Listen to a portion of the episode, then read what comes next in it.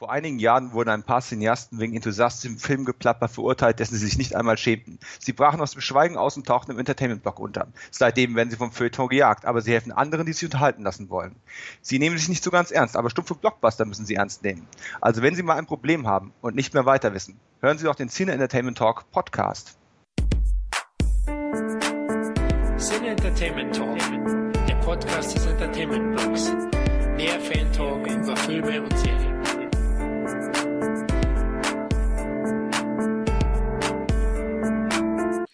Hallo und herzlich willkommen zu einer neuen Ausgabe des Cine Entertainment Talk. Wir sind heute zu zweit hier versammelt und wir wären dann einmal der Florian. Hallo. Und äh, ich, der Dominik. Und wir wollen heute mal wieder etwas äh, anderes versuchen.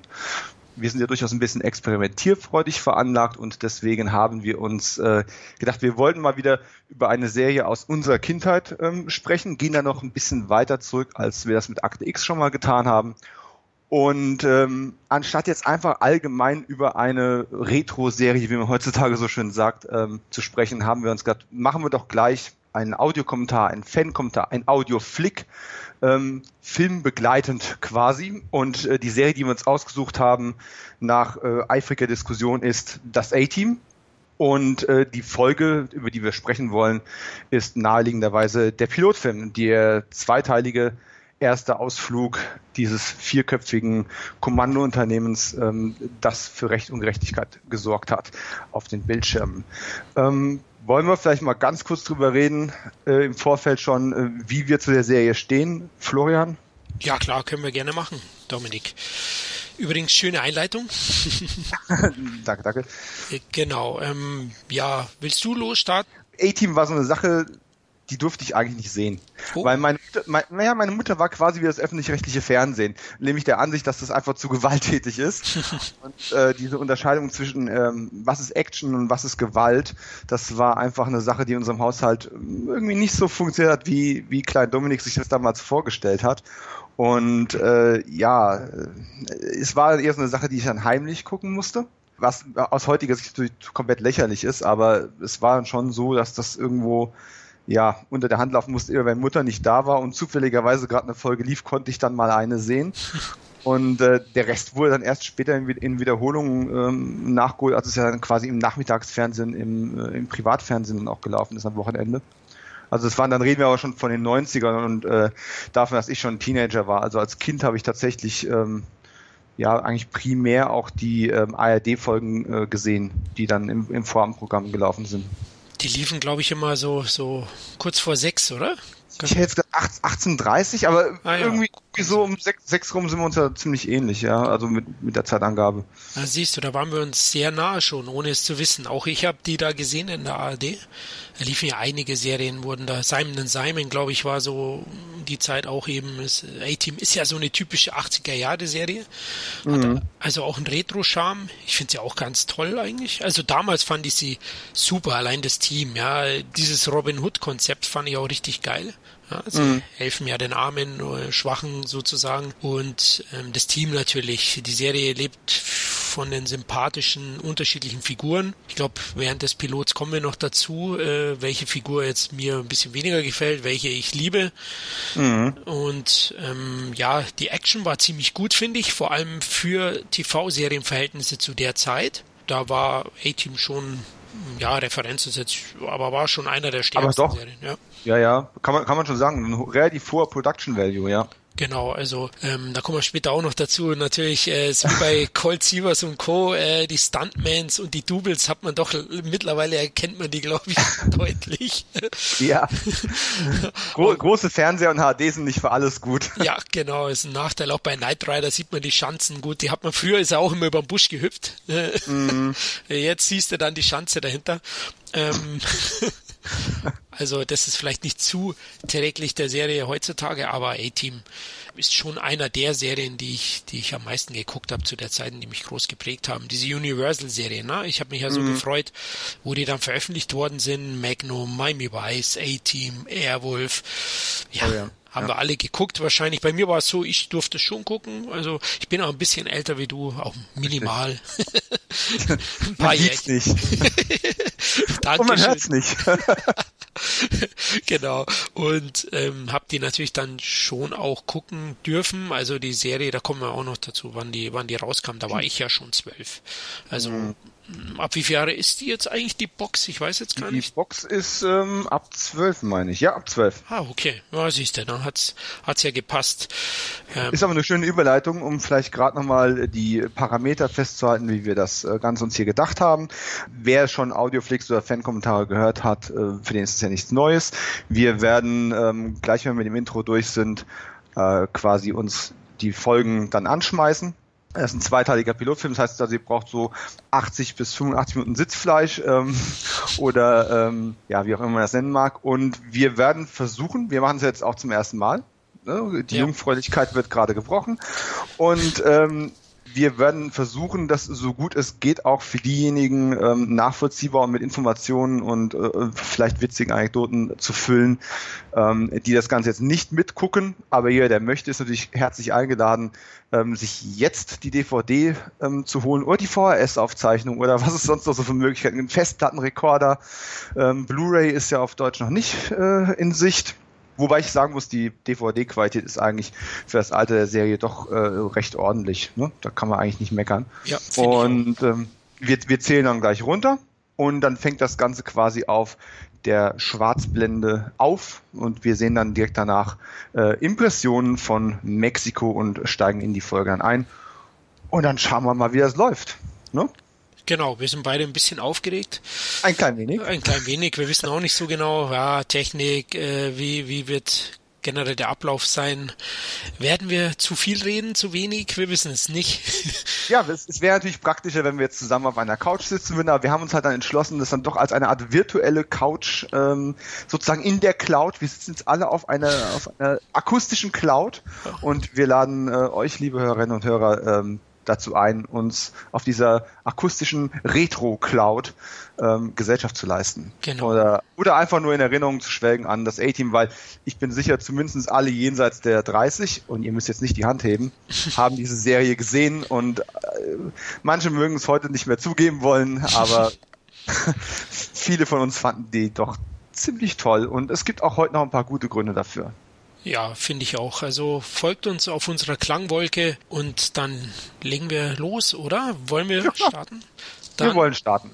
So, dann gehen wir mal auf... Auf drei, oder? Schwarzwände. Ja, ich zähle von drei rückwärts und äh, jetzt müssen wir natürlich diskutieren wie in Lethal Weapon, ne? Auf drei oder bei drei, ja, genau. Zwei, drei. Okay, also, dann zählen wir mal rückwärts. Drei, zwei, eins, null. Und... wir sind in Mexiko. So schnell ging das.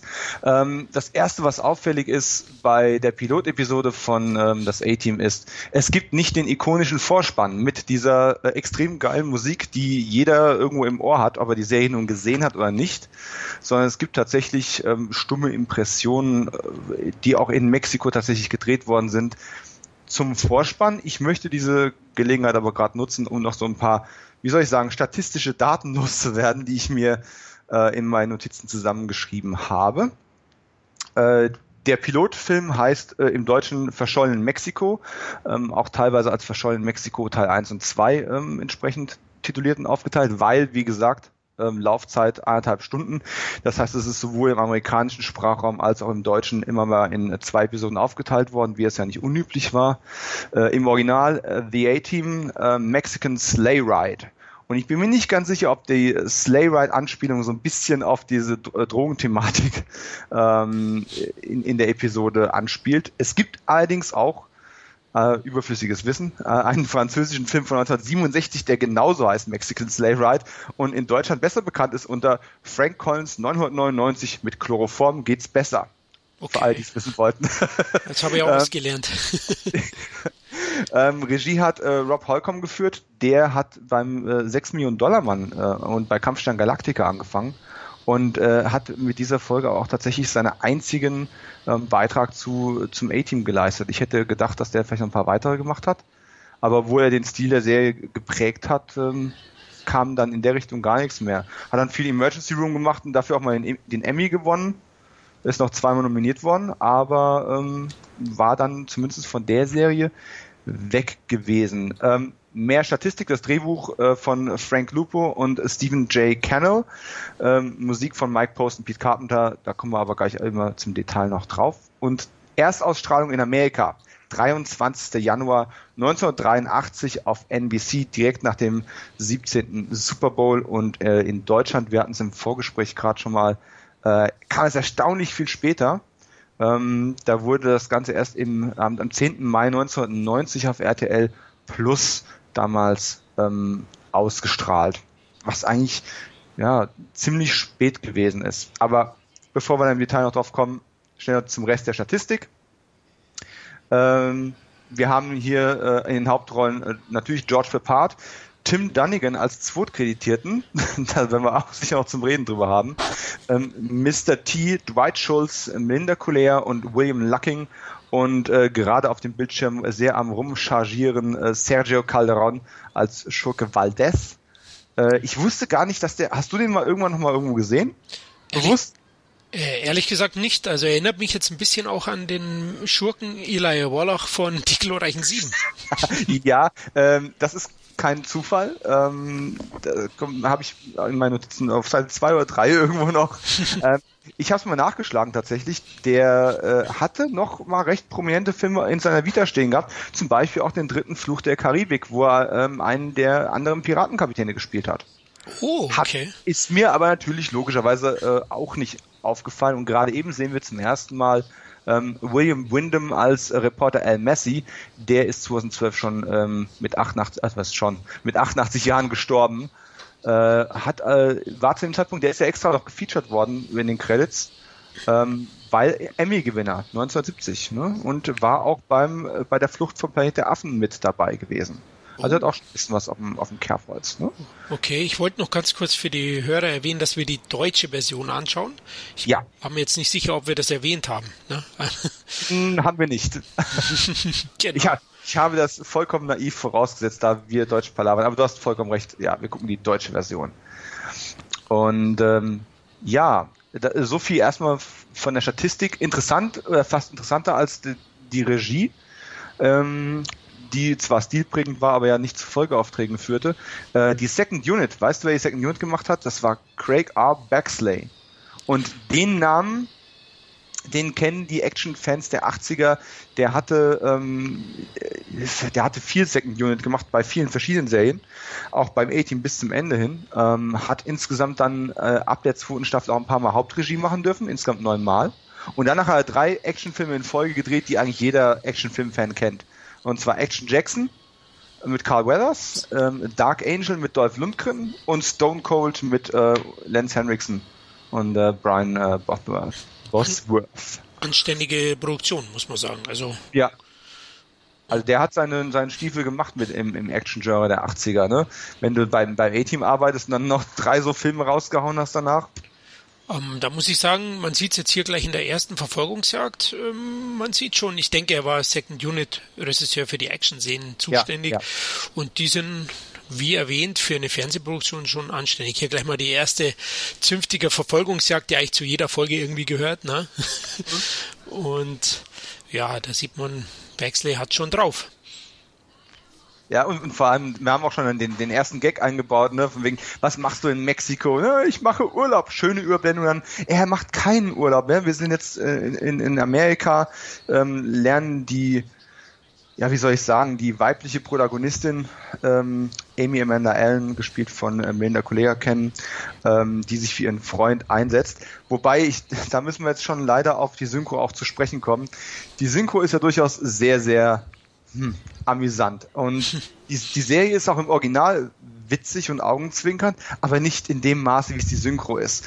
Ähm, wir, wir haben ja jetzt quasi gesehen, wie ihr Reporterkollege in Mexiko von einem mexikanischen Banditen verschleppt wurde, und ähm, unsere heiße Reporterin hier möchte natürlich unbedingt hinterher und möchte das aufdecken und hat jetzt hier gerade ihrem Chef mitgeteilt, der Kollege wäre einfach deprimiert, weil sein Goldfisch gestorben ist. Und, ähm, und, und der Chef versucht zu sagen, ja, das verstehe ich ja, aber es interessiert mich alles nicht neu. Ich hatte versucht, einen Aufstand bei den Goldfischen im Aquarium anzuzetteln, als verkleidet als Neptun. Im Original, ich habe mir das dann nochmal reingezogen, im Original ist seine Frau gestorben und er ist tatsächlich deprimiert. Oh! Was, was auch dafür, was auch irgendwie klar wird, wenn man sich das Schauspiel von, von Melinda mal anschaut, sie spielt das total ernst.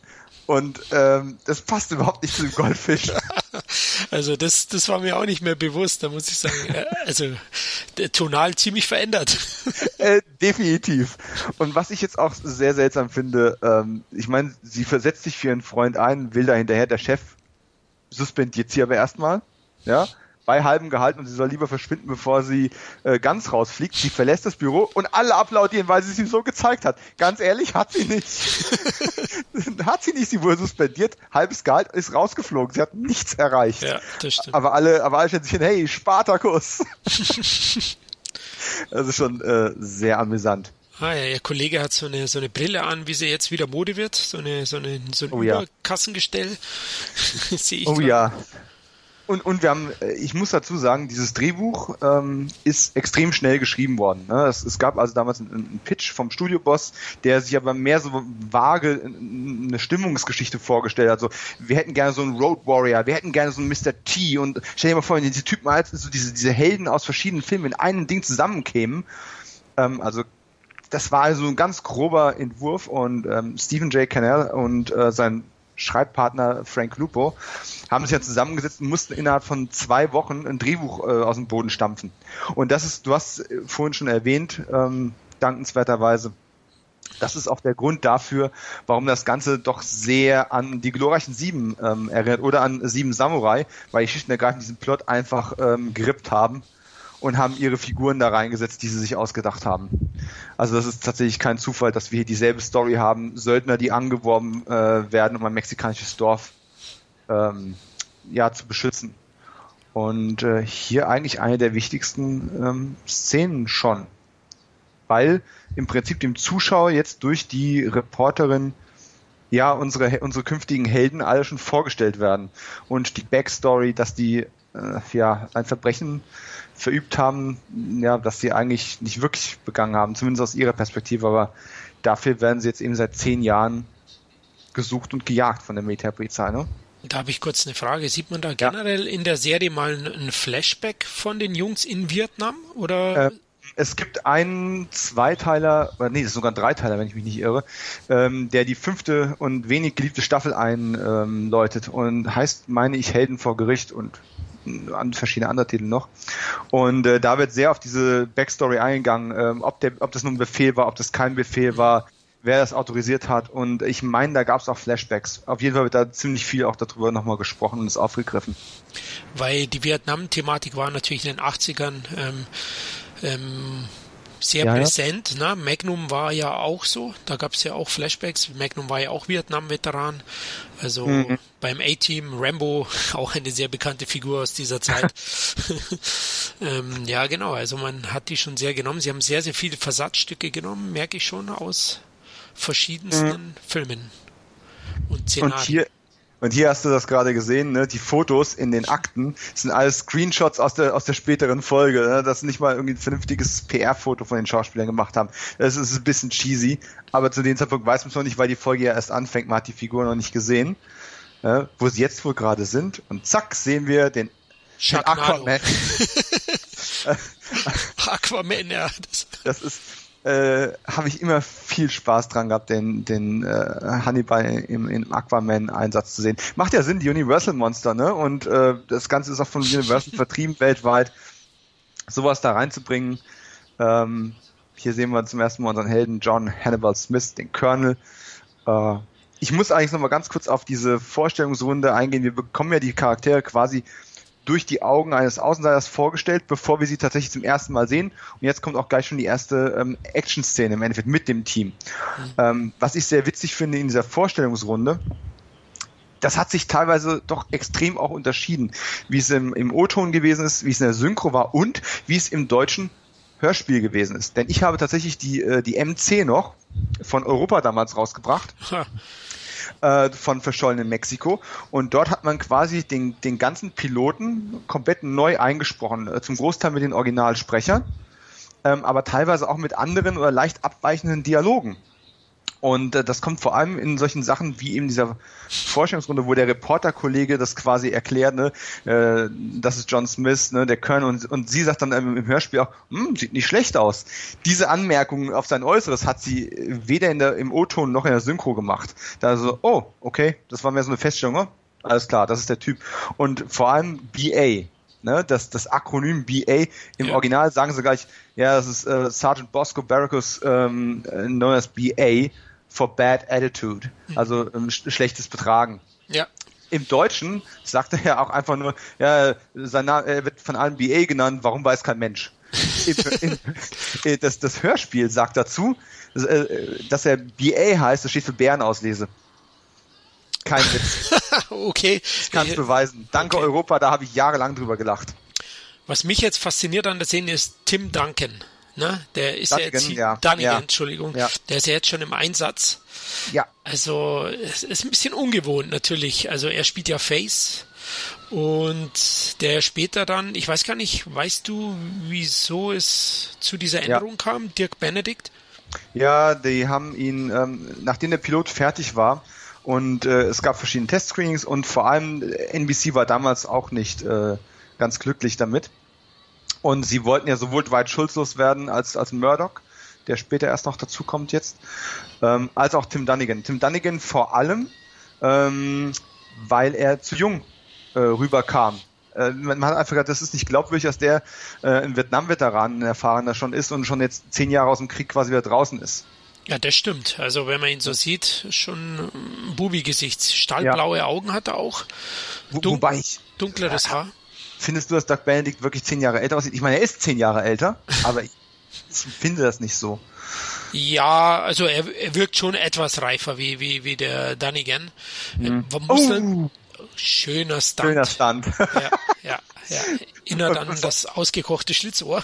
da. Genau. Und, und vor allem hat auch hier schon die flapsigen Sprüche. Ich muss das immer mal kurz äh, noch einwerfen. Ja. Wenn der Colonel jetzt, hier sehen wir das dann auch das Set von Der Weiße Hai. Ne, auf dem, äh, das ist ja in Universal Universal, mhm. äh, Universal Studios dort gedreht worden. Im Deutschen sagt er hier, sie können zum Luftholen wieder auftauchen. Das hat er nicht im Original auch nicht gesagt. Und jetzt kommt ein sehr schönes Ding. Der nächste Stunt, schön ins Zimmer reingekracht. Ja. Ähm, und hier kommt dann auch über Funk von wegen, ja, ich bin mir die Tür ins Haus gefallen. Im Original, ich habe mir auch das, ich habe mir viele flapsige Sprüche im Original nochmal angehört. Äh, Im Original weist er darauf hin, ähm, dass er gerade in Quincy's Wohnzimmer reingekracht wäre. Und ähm, was ein ähnlich witziger Spruch eigentlich ist, als mit der Tür ins Haus fallen. Ich weiß nicht, warum man seine Synchro geändert hat, weil Quincy lief ja auch in Deutschland recht ähm, erfolgreich, diese Gerichtsmedizin der Serie. Ähm, aber vielleicht dachte man, es wäre doch irgendwie witziger, einfach einen kurzen Flapsigen zu bringen, als so eine, so eine Meta-Anspielung. Äh, es wäre allerdings einfach witzig, weil der Regisseur von dieser Folge, ähm, Rod ähm, äh, Holcomb, ja. äh, hat extrem viel Quincy gemacht. Und Quincy ist genau in dem Jahr eingestellt worden, als das A-Team ähm, herausgekommen ist. Ah, okay. Es war also filmhistorisch durchaus interessante Referenz, die man jetzt hier komplett zunichte gemacht hat. Und jetzt hat man eine Referenz an, an, an die Bibel, an die Zehn Gebote fast schon. ja. ähm, ja, das Meer ist geteilt und jetzt Hannibal wartet. Übrigens, Leute, ja klar, die Zigarre raucht er auch im Kostüm, also die gehört einfach zu ihm. Ja. also ja. Das muss ja unbequem sein, aber er, er kann es nicht lassen von der Flumme. Jetzt ja. zieht er wieder dran. Rauchen ist nicht gut, Leute, ne? Ja. Auch wenn es hier noch propagiert wird. Das ist ja das Witzige. Ich war erstaunt, dass, in, dass Liam Neeson in der Kinofilmversion tatsächlich nochmal eine Zigarre rauchen durfte. Das ist ja heutzutage auch so verpönt, dass ich dachte, sie würden es loswerden. Aber Joe Carnahan darf wohl äh, noch so einige Macho-Dinge tun, die sonst keiner mehr groß darf in Hollywood. Ja, also anscheinend, ja. Wie fandest du eigentlich die Kinoversion ganz kurz? Auch eigentlich gar nicht so schlecht, oder?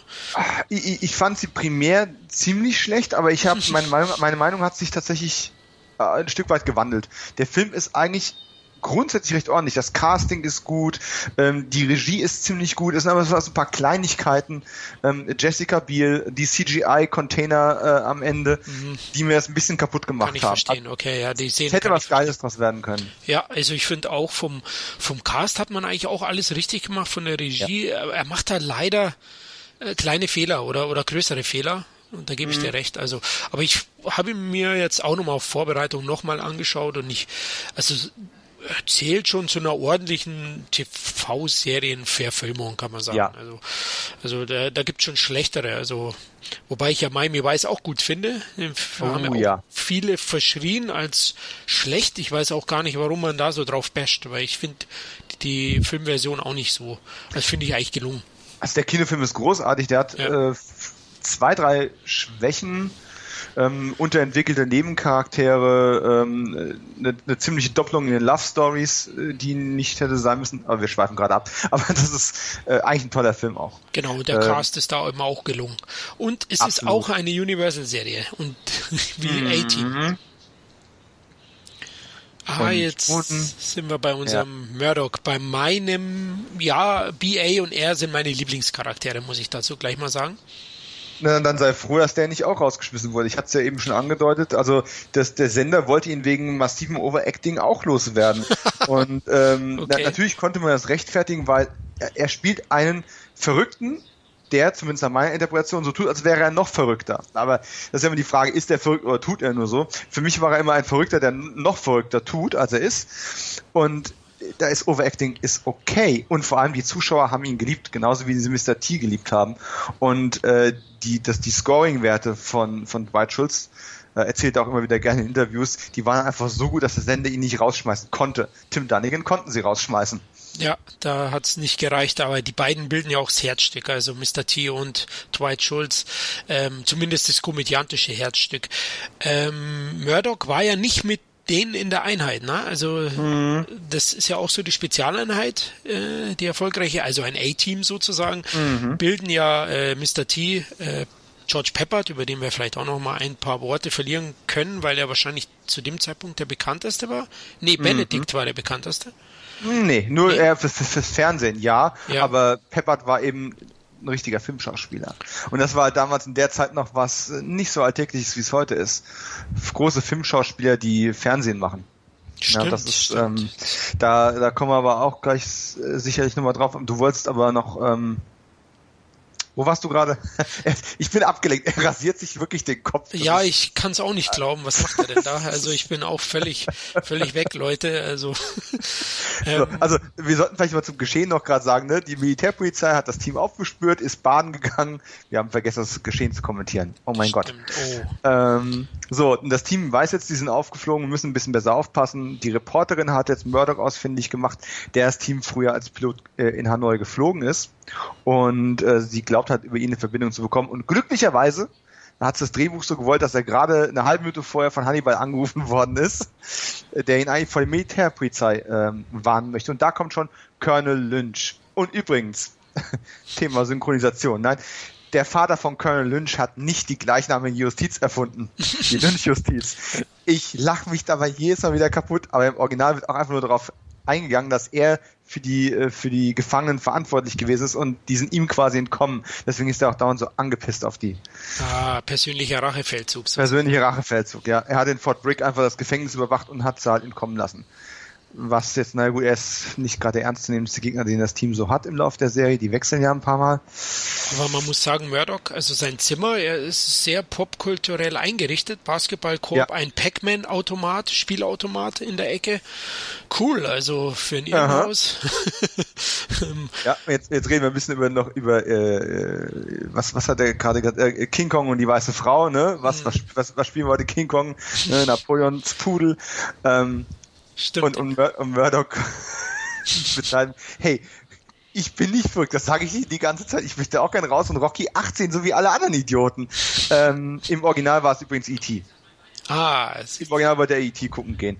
Und Pac-Man gab es eine Cartoonserie in den achtzigern und die ist auch in dem Jahr eingestellt worden, als das A-Team rauskam. Also auch das ein kleiner äh, popkultureller Querverweis tatsächlich mit Substanz, so wie die Quincy-Sache vorhin bei dem Stunt. war mir gar nicht so bewusst, dass äh, A-Team so viele Verweise, Referenzen an die Popkultur der damaligen hatte, ja. Also interessant.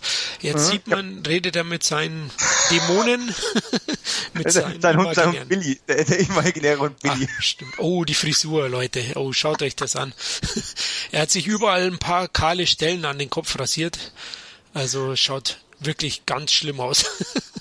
Weißt du, es ist, als ob seine Stirn nicht schon äh, raumbildend genug gewesen wäre, sein Vorkopf. Definitiv, ja. Also er hat ja wirklich jetzt, ich sag mal, eine sehr hohe Stirn. Und mhm. Aber jetzt hat er da nochmal so ein paar kahle Stellen, Hubschrauberlandeplätze eingefügt in seine Frisur. Und William Lucking, ich meine, der tut mir ja fast ein bisschen leid als Colonel Lynch, äh, der immer so ein bisschen, naja, der immer buchstäblich baden geht, wenn er die äh, versucht zu verfolgen. Äh, aber der hat sich ja auch über die Jahre immer noch ähm, gut über Wasser gehalten. Er hat immer wieder irgendwelche Jobs gehabt, war mal bei Star Trek dabei gewesen und jetzt natürlich bei uh, Sons of Anarchy ähm, noch recht populär geworden. Ja. Da war ja relativ viel zu sehen. Und ähm, ich habe eine Sache auf, auf der I M D B gelesen, wo ich nicht der Meinung bin. Jetzt stehen die draußen und sagen, oh mein Gott, ich habe gedacht, der simuliert nur, aber äh, der, ist, der ist bekloppt, gar kein Zweifel. Und ähm, im, im, im O-Ton, also er, im Deutschen sagt er schon, ne, vor dem Krieg war er Kunstflieger, der beste Pilot in Vietnam, und im Original spricht er davon, dass er bei den Thunderbirds geflogen wäre. Das hat man natürlich nicht mit synchronisiert, weil es im Deutschen keiner kennt. Ja. Das ist aber eine Air, eine, eine Air Force-Einheit, bei der ähm, ähm, Flugzeugpiloten tatsächlich fliegen, und äh, Murdoch wird ja immer als Hubschrauberpilot dargestellt. Deswegen hat man es als Goof hinterlegt, weil ein Hubschrauberpilot niemals in dieser Flieger-Unit geflogen wäre. Sehe ich aber ehrlich gesagt nicht so, weil ganz ehrlich, man betont ja immer wieder, dass der eigentlich alles fliegen kann, was Flügel hat. Genau, also im späteren Verlauf spielt das ja auch eine Rolle, ist fast schon Running Gag ja. äh, von seiner Seite, genau, da hast du recht. Der Cozy Cat Club. Ja. Also, das ist mir tatsächlich erst beim, beim erneuten Ansehen aufgefallen, als Kind habe ich ja nicht drauf geachtet. Sie steht also hier im Regen und wartet darauf, vom A-Team kontaktiert zu werden, vor dem Cozy Cat Club. Alles mit C geschrieben normalerweise, jetzt alles mit K geschrieben, dreimal K. Wollte da jemand den Clan untermogeln? Ich weiß es nicht. Uh. Es ist echt, äh, ist schon sehr auffällig. Vorsicht, Glatteis. ja. Ah ja, das ist schon, ist schon eine sehr, sehr seltsame Geschichte. Ja, das stimmt. Also wer schreibt das denn so? Merkwürdig, ja, ob man da... Oder? Ja, wir lassen es mal so stehen, Leute. Also. Wenn jemand weiß, ob es diesen Club tatsächlich gibt in Los Angeles oder auf dem äh, Universal Studio Lot, lasst uns wissen. Die Serie, also äh, diese Episode wurde ja tatsächlich ähm, äh, on Location in Acapulco, Mexiko gedreht, äh, in, in Universal Studios und äh, allgemein in Los Angeles. Ähm, das hier sieht mir jetzt eigentlich mehr nach Studio aus. Ja, vom, vom Look her schon, würde ich sagen. Ja, ja. Es regnet ziemlich stark. Gerade war ein ja, Obdachloser ähm, an ihrer Seite. Ach, findest du nicht aus? Ein schöner Noir-Style eigentlich. Ja, das stimmt. Ist dunkel, die Schatten, der extreme Regen, ähm, Hannibals erste Verkleidung. Ich wollte gerade sagen, ich tippe gerade, das ist Hannibal. Na, man weiß es natürlich auch. Auch schön gemacht, muss ich sagen. Also, wollte sagen. Maske, also echt gut. Wenn, wenn, wenn man ihn jetzt nicht kennen würde, ja. Und ich meine, sie hat nur ein Foto von ihm gesehen, ähm, das ist schon relativ gut gemacht. Mhm. Und es, es etabliert auch schon die Rolle an der Stelle so ein bisschen. Und er freut sich, dass er zwanzig Dollar von ihr bekommen hat. Ja. ähm, war, wer war eigentlich deine Lieblingsfigur? War es Hannibal? Ja. Ja. Ah. Und ich weiß, das ist äh, unpopulär, weil jeder äh, eigentlich immer sagt, äh, entweder ist es Murdoch oder B A, weil es halt die, die farbenfrohsten Figuren gewesen sind. Aber ich hatte damals einfach schon eine Affinität für, ähm, für den Taktiker, für den, für den sturen, unbeugsamen Charakter. Ähm, so sehr ich den, für mich entsteht der Spaß der Serie daraus, dass eben komplett unterschiedliche Charaktere da aufeinander prallen, und die sind eben äh, verrückt, die sind eben aggressiv, die sind eben weltmännisch, die sind äh, ganz klassisch angelegt, und nur durch diesen Konflikt und durch, äh, Konflikt haben sie ja eigentlich keinen welchen, aber durch diese Unterschiede wird's erst witzig. Hättest du jetzt nur die Blödelfiguren, äh, wäre es wahrscheinlich nicht halb so amüsant, ja. Weil du diesen Kontrast einfach brauchst. Genau, und davon äh, lebt die Serie, also von den unterschiedlichen genau. Charakteren, gebe ich dir recht. Äh, man sieht so, die Reporterin ist praktisch das Verbindungsstück der ersten Episode, ne? Du hast es ja erwähnt, ja. Äh, sie treibt eigentlich die Handlung voran, äh, die, die Vorstellung der Charaktere erstmal, genau. Sie nimmt und, praktisch den Part des Zuschauers ein. Genau. so die, die klassische, der investigative Journalismus, den es damals noch gab und der, ähm, genau. ja, der nicht auf YouTube-Kanäle irgendwo begrenzt gewesen ist. Und äh, ja, sie findet das, das A-Team, das fand ich auch vorhin einen schönen Spruch, als die Militärpolizei sich unterhält und äh, er sagt, naja gut, wir haben nur noch eine Spur, diese Reporterin, äh, die die Adresse von Hannibal Smith haben wollte. Und er sagt, ja, aber das ist nur eine Reporterin. Ja gut, was soll's, vielleicht hat sie ja mehr Glück als wir. Also sie wollen die Reporterin beobachten, um dann über sie an das Team zu kommen. Das ist eigentlich tatsächlich mal ein, ein, ein smarter Move äh, auf Seiten der M P. Ähm, Und wir haben ja die zweite Verkleidung, es sei denn, wir zählen den Aquaman mit, der übrigens original auch der Aquamaniac ist. Okay. Also die, diese ganze Filmreihe haben sie umbenannt, warum auch immer. Vielleicht gefiel ihnen der Begriff Maniac nicht. Also hat man Aquaman draus gemacht. Ah, auch interessant. Ja, vielleicht Maniac. Maniac ist vielleicht negativ behaftet. Ja. Auf hohem, äh, auf äh, irgendwelchen ähm, intellektuellen Niveau, würde ich sagen, kann man sich sowas raus, rausziehen, ja. Wir sind in der Wäscherei da gerade, oder? Ja. Und er spielt einen Asiaten. Ja, ja. Mister Lee. Mhm. Und Mister Lee wird ja zumindest in der ersten Staffel, ich meine aber auch später, wird der immer mal wieder erwähnt als Kontaktmann für das A-Team, aber es ist tatsächlich die einzige Folge, wo Mister Lee, äh, also ist ja auch Hannibal, guck, falsche Zähne, zack, ähm, ist die einzige Folge, wo man ihn sehen kann. Wobei ich das Kostüm deutlich schlechter finde als das, das Penner-Outfit. Jetzt sieht man wieder Face, ne? Oder Tim mm. Dunigan. Es ist ungewohnt, ihn zu sehen, muss ich ganz ehrlich sagen. Es ist extrem ungewohnt. Ich meine, könnten wir uns vorstellen, dass der das hätte auch machen können? Ja, naja, vielleicht. Schwierig, ich meine, ja, er macht nicht wirklich irgendwas falsch, aber ich finde auch, die Chemie ist mit äh, Dirk Benedict deutlich besser. Man hat ihm hier noch eine nette Szene geschrieben, wo man die, die Figur ein bisschen vertieft und sagt, okay, der war halt auch ein, äh, ein Kind, was in, in, in Pflegefamilien groß geworden ist und dann ne, so zum Aufreißer und ähm, zum Gut, Trickbetrüger ja. geworden ist. Ne? ähm, genau, er rebelliert so ja. gegen das Elternhaus. Ja, aber er hat das Herz am rechten Fleck. Ne? Also er betrügt jetzt nur die, die ja. man auch betrügen darf. Und ach, das ist all, ist alles schon okay. Trotzdem muss ich sagen, dass Face der Charakter ist, den ich, auf den ich am ehesten hätte verzichten können. Also ja. Le- Leute nicht falsch verstehen, natürlich gehört er auch dazu und er, er funktioniert auch gut in der Chemie mit den anderen Figuren. Aber Benedict oder die Figur kommt halt ab und zu dann auch etwas nervig rüber. Bei dir auch, oder? Ja. Nein, was ist, ja, ich will es nicht mal sagen, dass er nervig war, aber es ist tatsächlich auch, wenn ich einen aus dem Team eliminieren müsste, wäre es tatsächlich auch ähm, Faceman gewesen. Genau, also hätte ich jetzt auch so gesagt. Aber ich möchte eigentlich keinen missen. Also das, was ich am leichtesten loswerden kann, sind die ganzen Reporterinnen und die sind ja auch immer, die sind ja auch immer wieder losgeworden. ähm, ja, ich weiß nicht, jetzt, jetzt sieht man halt alle Figuren nochmal außerhalb der Action. Ne? Man, was, machen, was macht das A-Team so in seinem privaten Umfeld? Dass Hannibal sich dauernd gern verkleidet und plant, wissen wir schon. Äh, hier sehen wir jetzt B A mit, mit Kindern. Ne? Das ist halt das Ding. Mister T ähm, war ja so eine Art wirklich auch Kinder hält. Ja, auf alle Fälle. Ähm, der Schauspieler selber, Mister T, war aber auch der, was ich so gelesen habe, der abgehoben hat, scheinbar, und am Set. Ja, viele geben Pepper die Schuld. Ah, okay. Weil, weil, weil der, also die, die beiden haben aber den großen Beef gehabt, wie man heutzutage so schön sagt.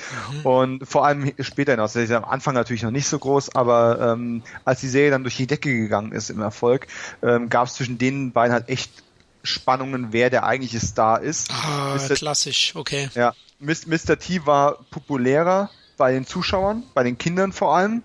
Ähm, George Peppard war aber halt eben, gut, er ist der bessere Schauspieler, egal, ob man Mister T mag oder nicht, er ist definitiv der bessere ja, Schauspieler. Klar, klar. Und er ist der mit der, mit der Kinokarriere ähm, im Hintergrund, ne, Frühstück bei Tiffany et cetera.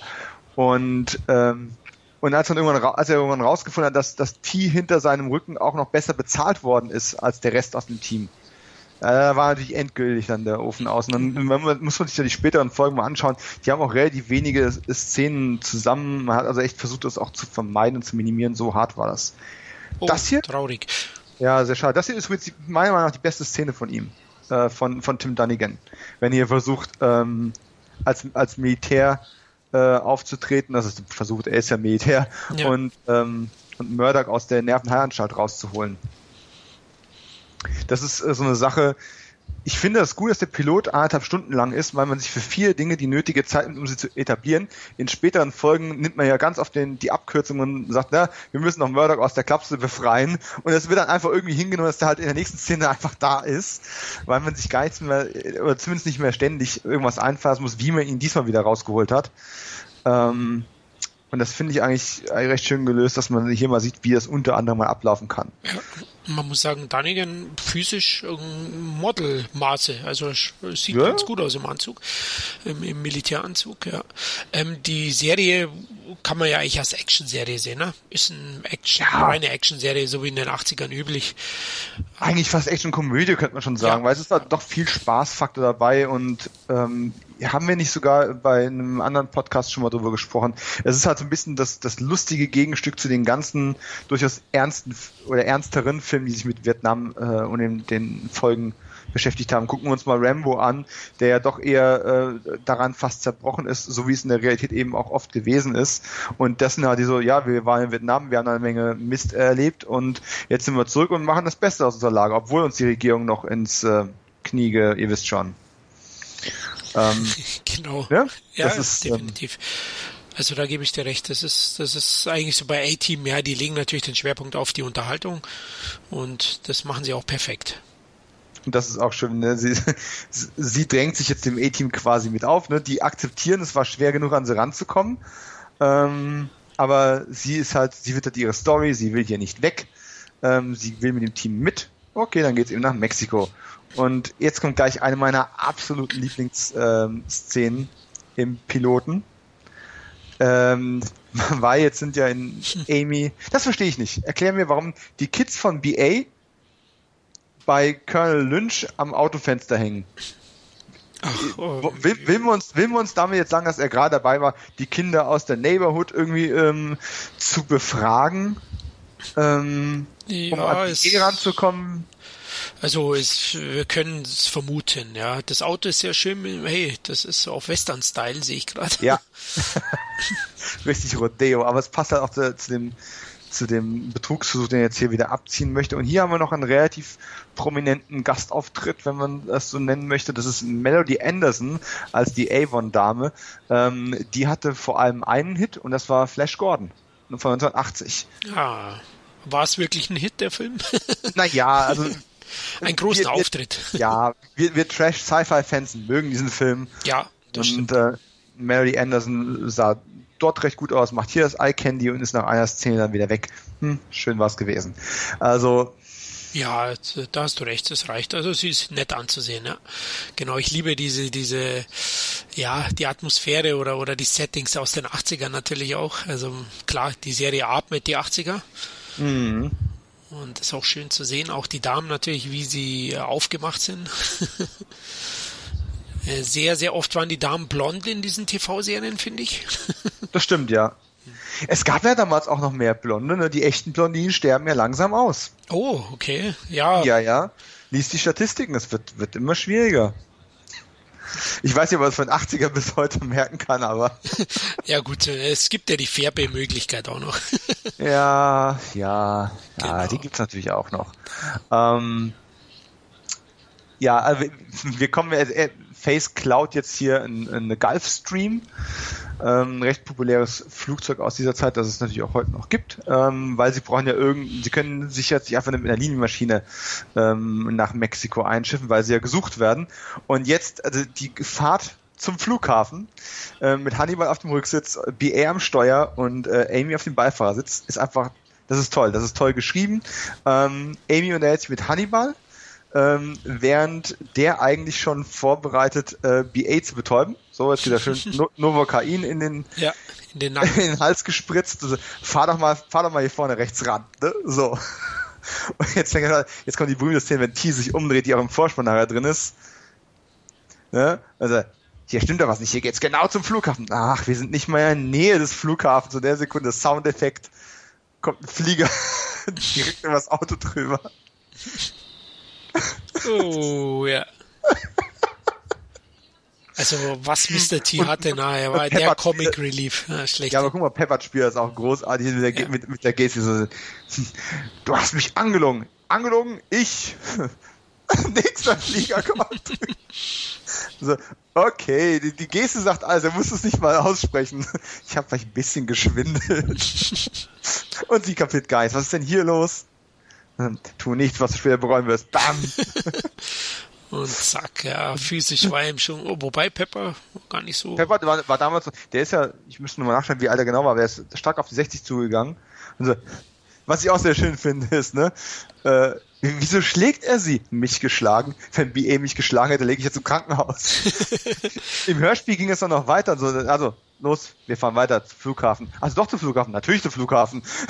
Das hat man natürlich in der, in der Episode nicht drin gehabt, weil man dann mit den Soundeffekten vom Flugzeug ab und den Gestiken arbeiten konnte. Ja klar, da musst du dann äh, anders aufziehen, so ein Hörspiel. Ja. Oh, der ist schwer zu leben. Van Nuys Airport, und hier bin ich echt beeindruckt. Guck dir das mal an und, und beobachte mal, Peppard hebt T, schmeißt sich über die Schulter und trägt ihn dann relativ gelassen für ziemlich lange durch die Gegend in den Aufnahmen. Also ich würde mir nicht zutrauen, den zu stemmen. Ja, da hast du recht. Und die Tricks gab es ja so. Noch nicht, irgendeine Schnur oben hängen oder so. Der trägt ihn durch die Gegend. Das ist auch kein leichteres Double, wie man das ja manchmal gerne macht, oder irgendeine Puppe. Ja, also fit war er, ja. Also sieh dir das an. Das ist... also und hier tiefenentspannt. Ich meine, natürlich wird der pumpen gerade wie verrückt und wird schwitzen. Ähm, und da kannst du auch keine fünf, fünfundzwanzig Takes von machen. Und jetzt, Leute, ist auch das Theme zu hören. Ja, wir haben es vorhin, vorhin in Universal Pictures, wurde schon mal kurz angespielt, haben wir gar nicht erwähnt. Ah, okay. Aber hier ist weniger Dialog und weniger Soundeffekt, da kann man es schöner hören. Sehr schön, von Mike Post, ne? Ein und Pete Carpenter, nicht verwandt mit John. Oh, okay. Post war ja sehr, sehr aktiv in den achtzigern als Komponist. Mhm. Hat ja Trio mit vier Fäusten und Magnum und was nicht alles, glaube ich. Ich weiß jetzt nicht, ob er alles allein gemacht hat. Wie du gesagt hast, der hat auch äh, so eine Hilfe gehabt. Er hat mit Pete Carpenter äh, viel zusammengearbeitet. Pete Carpenter ist äh, siebenundachtzig gestorben. Äh, relativ jung. Okay. Und äh, danach hat Mike Post dann quasi alleine weitergemacht, aber du hast ja gerade schon, welche hatten wir gerade schon? Er hat auch Zurück in die Vergangenheit ähm, gemacht, ähm, N Y P D Blue, Inspector Hooperman, eine John Ritter-Serie, die heute keiner mehr kennt, ähm, Renegade. Oh. Ja. Und äh, bis heute noch überall zu hören äh, Law and Order, inklusive der Ablegerserien äh, Law and Order New York oder Special Victims Unit, Criminal Intent, et cetera, et cetera. Ja. Also, der Mann hat einiges auf dem Kasten, würde ich sagen. Ja. Die zwei kamen natürlich zu dem A-Team-Piloten ähm, über den ähm, Autoren und Produzenten Stephen J. Cannell. Äh, der hatte vorher seine ersten ähm, Lorbeeren in der Serie äh, Detektiv Rockford mit James Garner verdient. Und ähm, da waren Mike Post und Pete Carpenter eben auch schon am Werk gewesen. Und da war es wahrscheinlich ein absoluter No-Brainer zu sagen, hey, ich habe eine neue Serie. Ähm, macht mir mal ein schönes Thema. Und es wurde ja auch eines ihrer ikonischsten. Ich meine, Magnum ist auch sehr, sehr eingängig. Finde ich ja. Auch sehr stark. Super. Ähm, selbst so unbekannte Sachen wie der Polizeichef mit ähm, Michael Chiklis, äh, den man aus The Shield halt eher kennt. Ähm, die haben eine Menge, Menge, Menge tolle Musik gemacht. Und äh, nicht zuletzt ist das A-Team natürlich ähm, heute noch eins der beliebtesten achtziger Jahre ähm, T V-Themen. Das ist auf alle Fälle, ja. Man sieht, Murdoch will die Flugkanzel verlassen sozusagen. Oder? Unser Pilot ist geisteskrank, allerdings. Und er sitzt jetzt vorne drin und fliegt uns. Ja, genau. Und er läuft da vorbei. Ah, was halt Spaß. Herrlich, herrlich, ja. Auch der Running Gag eben schon mit, mit ja. Mister T jetzt, der wo hier festgeschnallt wird, weil er ja, ja Flugangst reicht gar nicht. Als Aussage, ja, was richtig, er hat. Todesangst, Paranoia, ja. ja, genau. Und, und Todesangst, ja. Und das ist auch eine meiner Lieblingsstellen. Das definiert für mich auch dieses, diese, die Einstellung des A-Team, wenn, wenn sie sagt, ähm, ich, ganz ehrlich, hier werden nach zehn Jahren immer noch von der Militärpolizei gesucht. Verstehe ich nicht, warum ihr euch nicht in Richtung Schweiz in Sicherheit bringt. Weil wir keine Schweizer sind. Wir sind Amerikaner. Wir haben zwar im Moment Probleme hier, aber damit werden wir schon irgendwie klar. Und in der Zwischenzeit, ne, machen wir halt irgendwas, um uns zu beschäftigen, dass uns nicht langweilig wird. Und du hast vorhin noch dieses Robin Hood-Motiv äh, angesprochen. Ja. hundertfünfzigtausend. Und das war ihnen nicht genug. Sie brauchten noch mehr. Und Amy hat jetzt nur fünfundzwanzigtausend auftreiben können, weil die Bank zu hatte. So, also billig sind die Jungs nicht. Nein, das stimmt. Also, das sind Kalab... Kap- paar äh, kapitalistische Robin Hoods, wollte ich sagen. Es ist, ist ein Amerikaner, hat er gerade erst gesagt. Ja, genau. Es ist einfach die Reagan-Ära, ja, und da war auch selbst Robin Hood ein Geschäftsmann. Oder die Robin Hoods, genau, da hast du recht. Stimmt, ist mir jetzt auch aufgefallen. Ich habe natürlich nur die guten Taten äh, noch in Erinnerung, aber nicht ja, das Finanzielle. Vor allem, weißt du, wie viel es heute wert wäre? hundertfünfzigtausend, ich weiß nicht, das ist, was ist eine Viertelmillion, eine halbe Million? Das war ja damals noch mehr Geld. Ja, definitiv. Ähm, Piloten waren ja zu der Zeit auch üblich, ne? Also Magnum gab es einen Piloten und, und auch für die alle großen Serien. Wer mhm. hat am Ende dann da entschieden? Die wurden zuerst ausgestrahlt, oder? Und dann hat, haben die Zuschauerzahlen entschieden, ob das Ding in Verlängerung geht? Ähm, nein.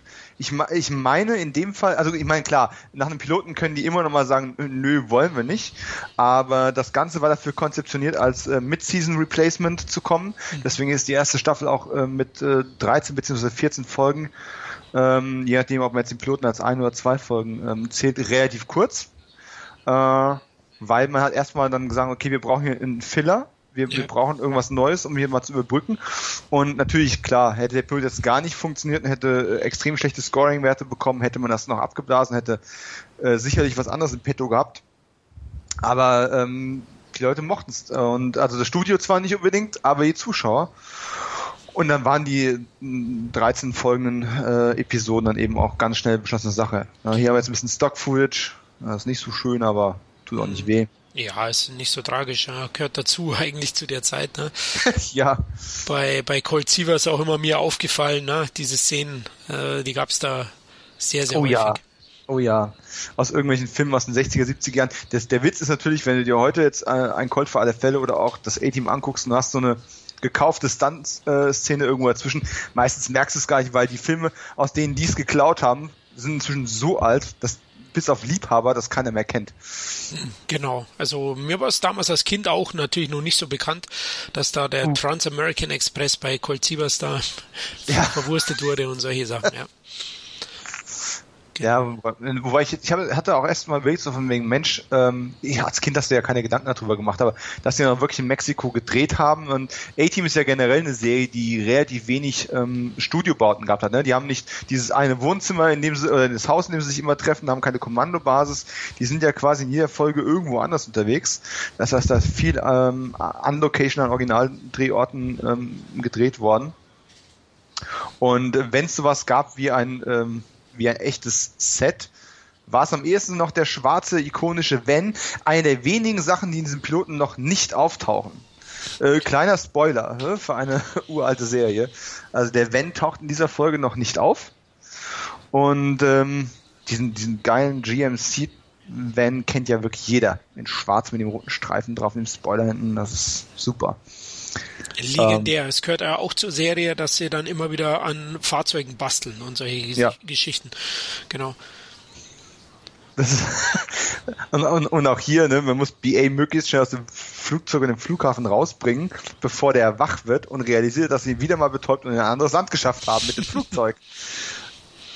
Oh, kriegt gleich äh, Sauerstoff. Ja, war ein harter Flug. Und das ist auch eine Sache, die immer wieder, gerade auch bei Face funktioniert, einfach so lange auf die Leute einreden, bis die irgendwann gar nicht mehr wissen, was sie eigentlich mal wollten. Und der arme Flughafendirektor Sanchez ist schwindelig sind, ja. ja. Das ist geil. Wie hat das B A nur in Vietnam im Hubschrauber immer reingeschafft? Also ja, das ist eine Frage, die ich mir auch immer wieder stelle. Passt nicht so wirklich, aber egal. Wir haben Spaß damit, auch mit. Vielleicht, also. vielleicht hat er ja sein Trauma, weil er in Vietnam mal abgestürzt ist und seitdem hat er es erst. Das könnte man. Ich weiß nicht, ob es in der Serie mal irgendwann thematisiert wurde. Ich glaube nicht, aber es wäre zumindest eine passende Erklärung. Das ja klingt ganz gut, deine Idee. Ähm, du hattest das ja erwähnt, quotenmäßig. Die erste Staffel, ich habe mal nachgeschaut, äh, hatte hm. sechzehn Komma sieben Millionen Zuschauer in den U S A im Durchschnitt. Also klar, früher war das äh, weniger als heutzutage, also heute wären sechzig klar. Millionen Treffer äh, Nummer eins wahrscheinlich, aber auch damals war ja. das mehr als gut. Das war, ja, ja, definitiv. Und das jetzt etablieren wir natürlich gleich nicht nur die schöne Landschaft von äh, rund um Acapulco, die wir da im Hintergrund auch haben, ne? Das sind ja echt ein paar schöne Ansichten, die man da auch sich geholt hat, ähm, sondern wir etablieren jetzt eben auch gleich, das Team muss ja irgendwie an Material, an Ausrüstung et cetera äh, kommen. Und äh, sie ziehen jetzt hier die Filmproduktionsnummer wieder ab, die sie irgendwann schon mal gemacht haben, äh, indem sie so tun, als ob sie ein Oh, wir, wir drehen schon wieder Schulmädchen in Nöten. Noch verdammt. So ein schlechtes Drehbuch. und, und ändern halt das Drehbuch so lange, bis alle Ausrüstung, die sie brauchen, im Drehbuch irgendwo drinsteht. Das ist schon. Also, sie haben auch scheinbar wirklich an Originalschauplätzen gedreht. Ja, ja, definitiv, ja. Oh, es war da nicht so ja. günstig. Hm? Die, das habe ich nochmal recherchiert gehabt, also die waren da, das ist zum Beispiel tatsächlich auch das Princess Hotel Acapulco, oh, okay. was man jetzt hier sieht. Und das ist, ich meine, sieht man ja auch, das sind, das sind Werbeshots, ne? Also ähm, man zeigt schon, was man da hat. Ja. Ähm, das ist schon... Aber auch Aufnahmen wirklich in einer Menschenmenge, also man muss sagen, ja. Ja, ja. Also da war schon Aufwand auch dahinter gewesen, ne? Ja. Aber gut, äh... Cannell war ja schon bekannt zu der Zeit, hat ja schon den... Noch oder? nicht so sehr, wie, nicht, noch nicht so sehr, wie man meinen mag, weil das meiste kam dann tatsächlich erst im Kielwasser von äh, und teilweise parallel. Der hat ja dann teilweise parallel massenhaft Serien produziert ähm, zum A-Team. Ne? Also davor war er vor allem mit äh, The Rockford Files, also Detektiv Rockford, äh, am Start gewesen. Und dieses Cannell-Imperium hat sich jetzt quasi hieraus erst entwickelt. Oh, eine Sache, die wir vergessen haben. Am Flughafen kam zum ersten Mal der Spruch, I love it when a plan comes together. Ah, oder der Klassiker. Ein Plan funktioniert, der Klassiker. Ja, der ähm. schlechthin, also damit verbinde ich natürlich auch A-Team, ist auch so ein, ja, ja, so ein Joke, den wir so in der Bekanntschaft machen. Da weiß jeder sofort, ah, ist A-Team. Ja, das definitiv. Und das ach, ikonischer Spruch. Das hier hat auch die, äh, übrigens noch zum Thema äh, Synchro, das werfe ich immer mal zwischendrin ein, ne? In, im Deutschen drehen sie das, den, den Fake-Film Schulmädchen in Nöten. Im Original heißt es Boots and Bikinis. Also, ähm, und das ist jetzt auch so eine Sache, ähm, er geht in eine Bar, um Streit zu suchen, Hannibal, um mal zu gucken, wie sie irgendwie den mexikanischen Kontaktmann von äh, dem vermissten Reporter irgendwie finden können.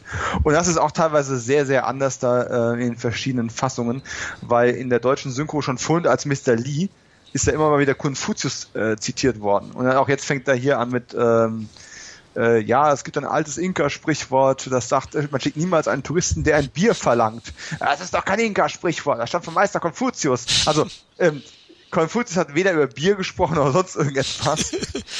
der, der musste oft herhalten in den achtzigern bei den deutschen Synchronisationen. Ja. Und, und, und Hannibal hat hier im Original einfach nur versucht, auf, die, dann auf Spanisch äh, zu sprechen und die sagen ganz ehrlich, mit deinen paar Brocken Spanisch kannst du uns nicht beeindrucken. Ne? Also uh. ich finde eigentlich die Konfuzius-Lösung wesentlich witziger. Jetzt kriegt B A seinen großen Auftritt, genau, als Verstärkung. Yes. Auch ein schöner Hero-Shot eigentlich, ne? Schön ja. Kamera von unten ähm, und er reißt diese Tür einfach auf. Zack, alles kusch zurück, obwohl er jetzt noch nicht wirklich groß ist. Oh, jetzt kommt der mexikanische B A. Äh, Queen Dana! See, Senor. Uiuiui, ist das aber auch ein ganz schöner Brocken. Und auch, da, und auch da geht das Hörspiel natürlich etwas weiter. Also wenn dann Amy kommt und sagt, oh mein Gott, der ist ja zwei Köpfe größer als B A. Ja. Nur einer, aber jetzt hat B A gerade eine gefangen. Willst du ihn nehmen? So. Nein, nimm du ihn. Na? Aber es endet unentschieden anscheinend. Ich meine, natürlich ist, muss man auch sagen, ich meine, so, so kann man sich zack, ihr, Karate Hannibal. Bisschen übertriebener Move, aber was soll's. Ja, man hat jetzt auch gerade gesehen hier, also du hast ja. recht, die Bildqualität ist hervorragend. Man sieht jetzt schon, äh, dass ja. Peppard ja. gedoubelt wird. Ja, sicher. Mit einer Perücke, ein jüngerer. Aber es man ist hat aber auch vorhin einen B A-Double gesehen. Also jetzt nicht hier in dem Fight, sondern in, als sie in den Studiokulissen hin und her gerast sind, da war auch ein, ein, ein Fahrer-Double am, am Steuer gewesen, wenn man es wirklich groß anguckt. Aber T macht zumindest seine Schlägereien persönlich ja. selber, ja. Aber klar, ist durch Rocky ja äh, gut trainiert. Ja. Rocky war da, auch oh, vorher, ne? Das war, das war gerade ein harter Cut. Ja, war, war direkt davor gewesen. Man hat, man hat hier Hannibal gerade über die Theke geschmissen und dann war ein Cut gewesen im, im, in der laufenden Aufnahme und da ist äh, Peppard hinten hochgekommen wieder. Ähm, ja, du hast recht, äh, Rocky war direkt davor gewesen. Ähm, T war also auch schon sowas, der ist als Mister T schon gepitcht worden. Das, ich habe das ja vorhin erwähnt, der, der Studio-Boss ähm, ist dann auch hergegangen und hat gesagt, hier, ne, so ein Road Warrior-Typen, so, so einen mit dem Plan und so ein Storchen und so, so einen wie Mister T halt, ne, den aus Rocky. Dann hat man halt Mister T auch einfach gecastet. Ja, ist ja auch perfekt. Hat er seinen ikonischen Ruf auch der Serie mehr zu verdanken, denke ich. Klar, Rocky war auch entscheidend, aber die Serie war ja langlebiger. Ja. Von wann bis wann? dreiundachtzig hast du vorhin gesagt und... dreiundachtzig war das Debüt und fünf Jahre ist es gelaufen. Ne? Also siebenundachtzig, achtundachtzig war ein Sense gewesen im, im, in Amerika. Wobei mich tatsächlich als Kind schon immer ein bisschen irritiert hat, Mister T oder B A wurde ja so eine Art Kunstfigur. Ja. Das hatte schon was von einem Kat Cartoon-Charakter und ich meine, er hat ja sogar Mister T auf seinen Oberarm tätowiert und teilweise gibt es dann irgendwie auch eine, eine Mister T-Gürtelschnalle und sowas und dann denke ich mir, warum trägt B A ein Mister T-Emblem? Das ist einfach so, das ist eine Form von Meta-Ebene, die irgendwie sehr, sehr, sehr, sehr seltsam ist. Ne? Ja, also war ja zuvor, glaube ich, Bodyguard. Ich weiß gar nicht seinen echten Namen. Also ich bin mir nicht ganz sicher. Irgendwas mit T auf jeden Fall. Oh, ich, ich, wusste, ich wusste den mal. Ähm, nee, muss ich jetzt auch gerade passen. Ah, so lange. Dieses Haus. Schön, ja, mit Pool, riesigen. Und das ist tatsächlich auch in Acapulco und ist ähm, relativ populär. Ähm, ich habe mir sogar den Namen irgendwo aufgeschrieben. Finde es jetzt eigentlich gerade nicht. Aber das ist eine, eine, eine sehr, sehr... Ähm, populäre Location gewesen. Ähm, das Arango House, neunzehnhundertdreiundfünfzig fertiggestellt, ähm, ist das einzige Haus, das der Architekt ähm, John Lautner je in Mexiko gebaut hat. Und wenn du jetzt an, an beeindruckende Häuser denkst, ne, ähm, auf John Lautner ähm, Häuser geht zurück unter anderem das Haus von Tony Stark, äh, Quentin Tarantinos Jack Rabbits Slim ähm, Bar in Pulp Fiction, das Haus in Lethal Weapon zwei mit der Diplomatic Immunity äh, und Diamantenfieber, ne? Sean Connery, dieses, dieses äh, Haus am Hang. Ähm, also diese ganzen beeindruckenden ähm, Hangbauten, das ist alles von, von ähm, John Lautner. Mhm, interessant. Wusste ich damals auch nicht, habe ich, hab ich recherchiert. Nein, nein, du wusstest es. Ich sehe gerade den Style auch, also Face, der Face-Darsteller hat den Pulli über der Schulter hängen, das war in den achtzigern so modern, ne? Ja, ja auch, auch das Hemd von Peppard geht gar nicht mehr, ja, aber... Stimmt. Allein, also, ah, ja. was hat der Pulli dann den Nacken gewärmt? Ich weiß es nicht. Den Sinn, ja, der erschließt sich mir nicht. Das Zwiebelprinzip, ne? Ja. Und jetzt planen sie ihre Aktion und... und da kommen wir schreiben das Drehbuch einfach um und dann ähm, ist es egal, dass ein Schulmädchen in Nöten auf einmal äh, eine Panzerfaust vorkommt. Aber wirklich schön, schöner Ausblick. Also man sieht direkt aufs Meer ah. raus im Hintergrund, also ganz beeindruckend. Siehst du dieses rosa Kleid? Ja. Von, dieses rosa Kleid von, ähm, von Amy Allen. Ähm, das ist das Kleid, was sie auf ihren einzigen äh, Promo-Fotos mit den, mit den anderen vier Teammitgliedern ähm, getragen hat. Ähm, mir ist kein Promo-Foto mit diesem Face-Darsteller bekannt, aber als die Rolle neu besetzt worden ist mit äh, Dirk Benedict, ähm, sind ja eine Menge Group-Shoots gemacht worden mit den Vieren vor allem, aber eben auch welche, wo äh, Melinda Culea mit aufs Bild drauf durfte und da hat sie genau dieses Kleid getragen. Okay. Also die war wirklich... Ich bin also dieses Bild hübsch, muss ich sagen. Also ja, ja, kann man sich war, ansehen, ja. War wirklich gut aussehen, ja. ja. Es muss schon hart gewesen sein für Dunigan. Ja. Ähm, ja. Der ist ja. ja, hat der nochmal eine Rolle gehabt, die größere? Wir hatten es vorhin, ich äh, glaube nicht, ja. wir hatten es vorhin schon thematisiert. Der hatte keine große Karriere mehr gemacht. Der hatte ähm, später dann nochmal, also er hatte parallel noch eine Serie laufen, die, ähm, die hat er quasi halbwegs parallel gedreht und ist dann aber auch direkt eingestellt worden nach einer Staffel. Er wurde dann nochmal Captain Power, äh, das war aber auch nur eine Staffel, siebenundachtzig, achtundachtzig. Oh, und dann das kenne ich noch, ja, Captain ja, Power. Da, da war er der Captain Power und äh, Anfang der neunziger kam dann quasi gar nichts mit. Der wurde dann ähm, irgendwie zu Beginn des neuen Millenniums Hypothekenmakler. Ja, ja, ja, okay. Ja gut, wenn er vielleicht, vielleicht ist er auch so glücklich geworden, ne? Ja. Um, man weiß ja nicht. Oh, ne? ähm, Was hat ein B A wieder an da in der Szene jetzt? Oh, wei, ja. ja. Egal, ne? Da geht viel. Auch ziemlich vollgehängt, also seinem Reichtum hat B A immer um den Hals. Mhm. Ich glaube, das ist so.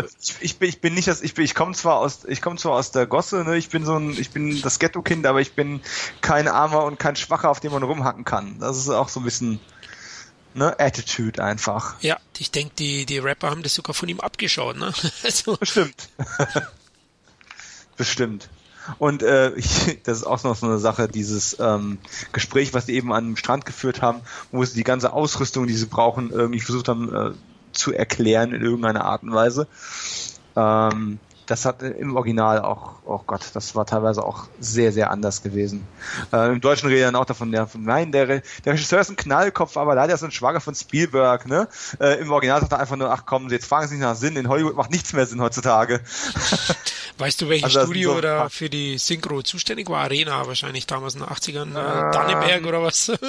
Zwei verschiedene Studios. Also es gab ja die, diese ersten Folgen, ähm, muss man mal ein bisschen weiter ausholen. Als das A-Team nach Deutschland kam, hat ja erstmal ähm, die A R D zugeschlagen, fand die Serie aber auch eigentlich zu brutal, also hat man nur von den knapp hundert Episoden, die es eben gab, ich glaube achtundneunzig sind es genau, hat man so ungefähr ein Viertel hat man eingekauft. Und äh, da ist dann von äh, vom Gerd Günther Hoffmann, dem berühmt-berüchtigten ähm, genialen Sprecher, äh, der hat dann die, ähm, die Synchro ähm, äh, für die, die erste Synchro verantwortet, für diese ersten Folgen, die A R D-Folgen, und später gab es dann eben eine, ähm, eine zweite Synchro, die an R T L in Auftrag gegeben hat für die restlichen Folgen, die in, äh, dann neunzehnhundertneunzig nachgezogen wurden.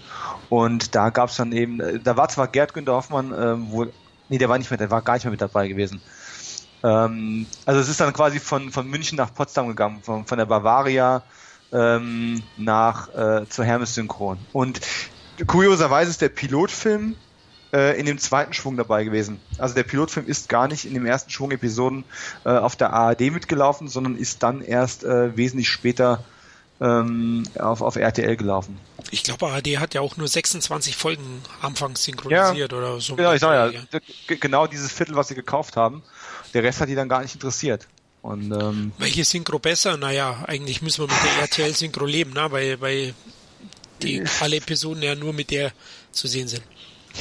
Nee, nee, du hast ja, du hast ja schon zwei verschiedene Synchros. Also die, die als R T L synchronisiert hat, haben die nicht nochmal alle Folgen synchronisiert, sondern die, die gefehlt haben. Ach so, das heißt, okay. Ja, ja, du heißt, das heißt, du hast, wenn du dir mal eine ganze Staffel anguckst, hast du immer wieder Sprecherwechsel. Oh, okay. Das ist natürlich ungünstig. Am einfachsten, ja, am einfachsten ist es daran zu erkennen, dass äh, in der einen Version äh, A-Team gesagt wird und in der anderen A-Team. In welcher wird A-Team gesagt? In der ersten, ne? Ähm, kurioserweise ist es umgekehrt, wenn ich oh, das richtig im Kopf habe. Ich, ich meine, es war tatsächlich so, dass die, dass die wenigen A R D-Folgen an A-Team waren und die anderen an A-Team. Na, A-Team ja, ist schon also, besser, ne? Aber ja, ja. Hat mich auch immer sehr gestört, wenn ich das, das, das A-Team gehört habe. Weil es ist ein Eigenname. Also ich bin jetzt ja kein Fan äh, davon, alles mit englischen Begriffen zuzuballern, wo es nur geht. Obwohl ich es, glaube ich, selbst in dieser, in der, in diesem Podcast hier schon ein paar Mal gemacht habe. Aber ähm, bei Eigennamen, ja. Ja, es ist schon günstiger, wenn man es so macht, finde ich. Also wenn man, wenn man es ja. dann im Englischen belässt, also da halte ich ja. nichts davon, dass man dann, ja, das ändert. Ja. Man kann ja auch die A-Gruppe sagen, oder? Oh, ja, oh mein Gott. Ja, die, die A-Gruppe. Gott sei Dank ist es keiner auf die Idee gekommen. So, jetzt. B A hält gerade eine Ansprache. Ja. Wo ist er Stolz? Wo ist eure Würde? Ne? Wieder die glorreichen auch... Sieben, leichte Erinnerungen. Ja, ja. ja. Die ganze Struktur ist aus den glorreichen Sieben, inklusive dem ganzen weiteren Storyverlauf. Ne? Aber tut ja nicht, tut ja nicht so weh. Nein, man hat schön modernisiert. Wir hatten ja über den Podcast über die glorreichen Sieben gesprochen, aber ist doch anständig ja. modernisiert hier in der Version. Genau. Nee, das ist eigentlich... Ja gut, jetzt ist natürlich dieser typische Moment, wenn alle an ihre Fäuste zum Himmel schrecken. Ne? Ja. Übrigens, es gibt auch von äh, zweitausendzehn äh, gibt's ja auch das, das A-Team, ähm, äh, die Porno-Parodie, ne? Ehrlich? Nicht, ja, habe ich nicht gesehen, aber die haben tatsächlich zum großen Teil dann ähm, auch ähm, Szenen und Dialoge aus der Pilotepisode ähm, als Referenz dafür genommen, um das aufzuziehen. Okay. The A-Team Triple X, a Parody. Ja, X, Triple X muss natürlich dabei sein. Dann hätte ich auch Triple A machen können. Ja, das stimmt, aber das wäre das falsche Zeichen gewesen für so einen Film, glaube ich. Ja. Ah, jetzt sieht man so den ersten Einsatz ah. von B A als Mechaniker. Ja. Wir bauen was zusammen, irgendetwas. Wie, ja, wie erwähnt, das gehört ja auch zu jeder Folge. Er wird von Kindern, ja, er wird so als als so ja, Kinder-Jugendstar. Er war ja, glaube ich, auch ein großes Vorbild. Das kam dann so, ja, ja. ja. Doch, ein Wildschwein. Ich liebe Wildschweine, keine Ahnung warum. Ja, finde ich auch sehr schnuckelig eigentlich. Obwohl, wenn man in, in Natur auf eins trifft, glaube ich, müsste man aufpassen. Ja, ich habe ich hab als Kind tatsächlich mal ein, ein oh Gott, jetzt ist das Bescheid, ich habe mal ein Wildschwein persönlich gekannt. Also es ist, ich, ich, ich kannte, meine Mutter war, wo haben die die Gewehre her, die sie jetzt an die Dorfbewohner verteilen? Ich meine, dass die Dorfbewohner jetzt mitmachen wollen, ist eine Sache, aber dass die auf einmal noch einen ganzen Schwung Gewehre aus Schulmädchen in Nöten rausgeholt haben. Hat echt der die, die vielleicht gebaut, B A? Er hatte ja. vorher ein Rohr ja. in der Hand. ähm, ja, er hat ein Rohr. Ähm, in der Hand. Falsches, falsches, falsches Zeichen. Okay, ähm, ich, mein, meine Mutter war mal mit Leuten befreundet, die tatsächlich ein, ein, ein Wildschwein als Frischling ähm, groß, aufgepäppelt und großgezogen haben. Und da bin ich dann tatsächlich als Kind in Kontakt mit diesem Wildschwein gekommen. Und seitdem habe ich irgendwie eine Affinität mit den, mit den Viechern, aber in der freien Natur, gesunder Respekt ist durchaus angesagt, ja. Ja, die haben ja doch auch Hörner oder Stoßzähne. Ja, den Hauern willst du nicht zu nahe kommen. Das ne? glaube ich auch nicht, genau. Ähm, so, jetzt wo wir gerade mal ein bisschen ja, Geschwafel über das gewisse Etwas, also das gewisse Etwas, The Jazz, wie The sie im Jazz, Original ja, genau. haben, ging mir immer ein bisschen auf den Keks, ähm, ist mir damals nicht so groß aufgefallen, aber jetzt in der Wiederholung wird ja wirklich alle drei Szenen über das gewisse Etwas gesprochen. Ähm, ein bisschen typisch für die Serie, ne? Also der Jazz ja. ist ja oft zitiert dann. Ja, aber zum Glück auch nur in den frühen Folgen. Also es wurde später immer weniger. Immer weniger. Ähm, ja, es ist natürlich trotzdem, es ist doch trotzdem nett. Man muss ja Figuren ja auch ein bisschen Raum geben und die Kinder, also Kinderarbeit, ne? Reichen ihm schön die Werkzeuge zu, damit er sich selbst nicht bewegen muss und schön im Zentrum der Aufnahme bleibt. Ja, da hast du recht. Ja, da, da können wir auch gleich dazu kommen. Die Serie an sich, obwohl sie die A R D als zu gewalttätig ja. eingestuft hat, war sie doch recht kindgerecht, ne? Ja, ja. Also absolut. Viele Tote gab es nicht zu beklagen.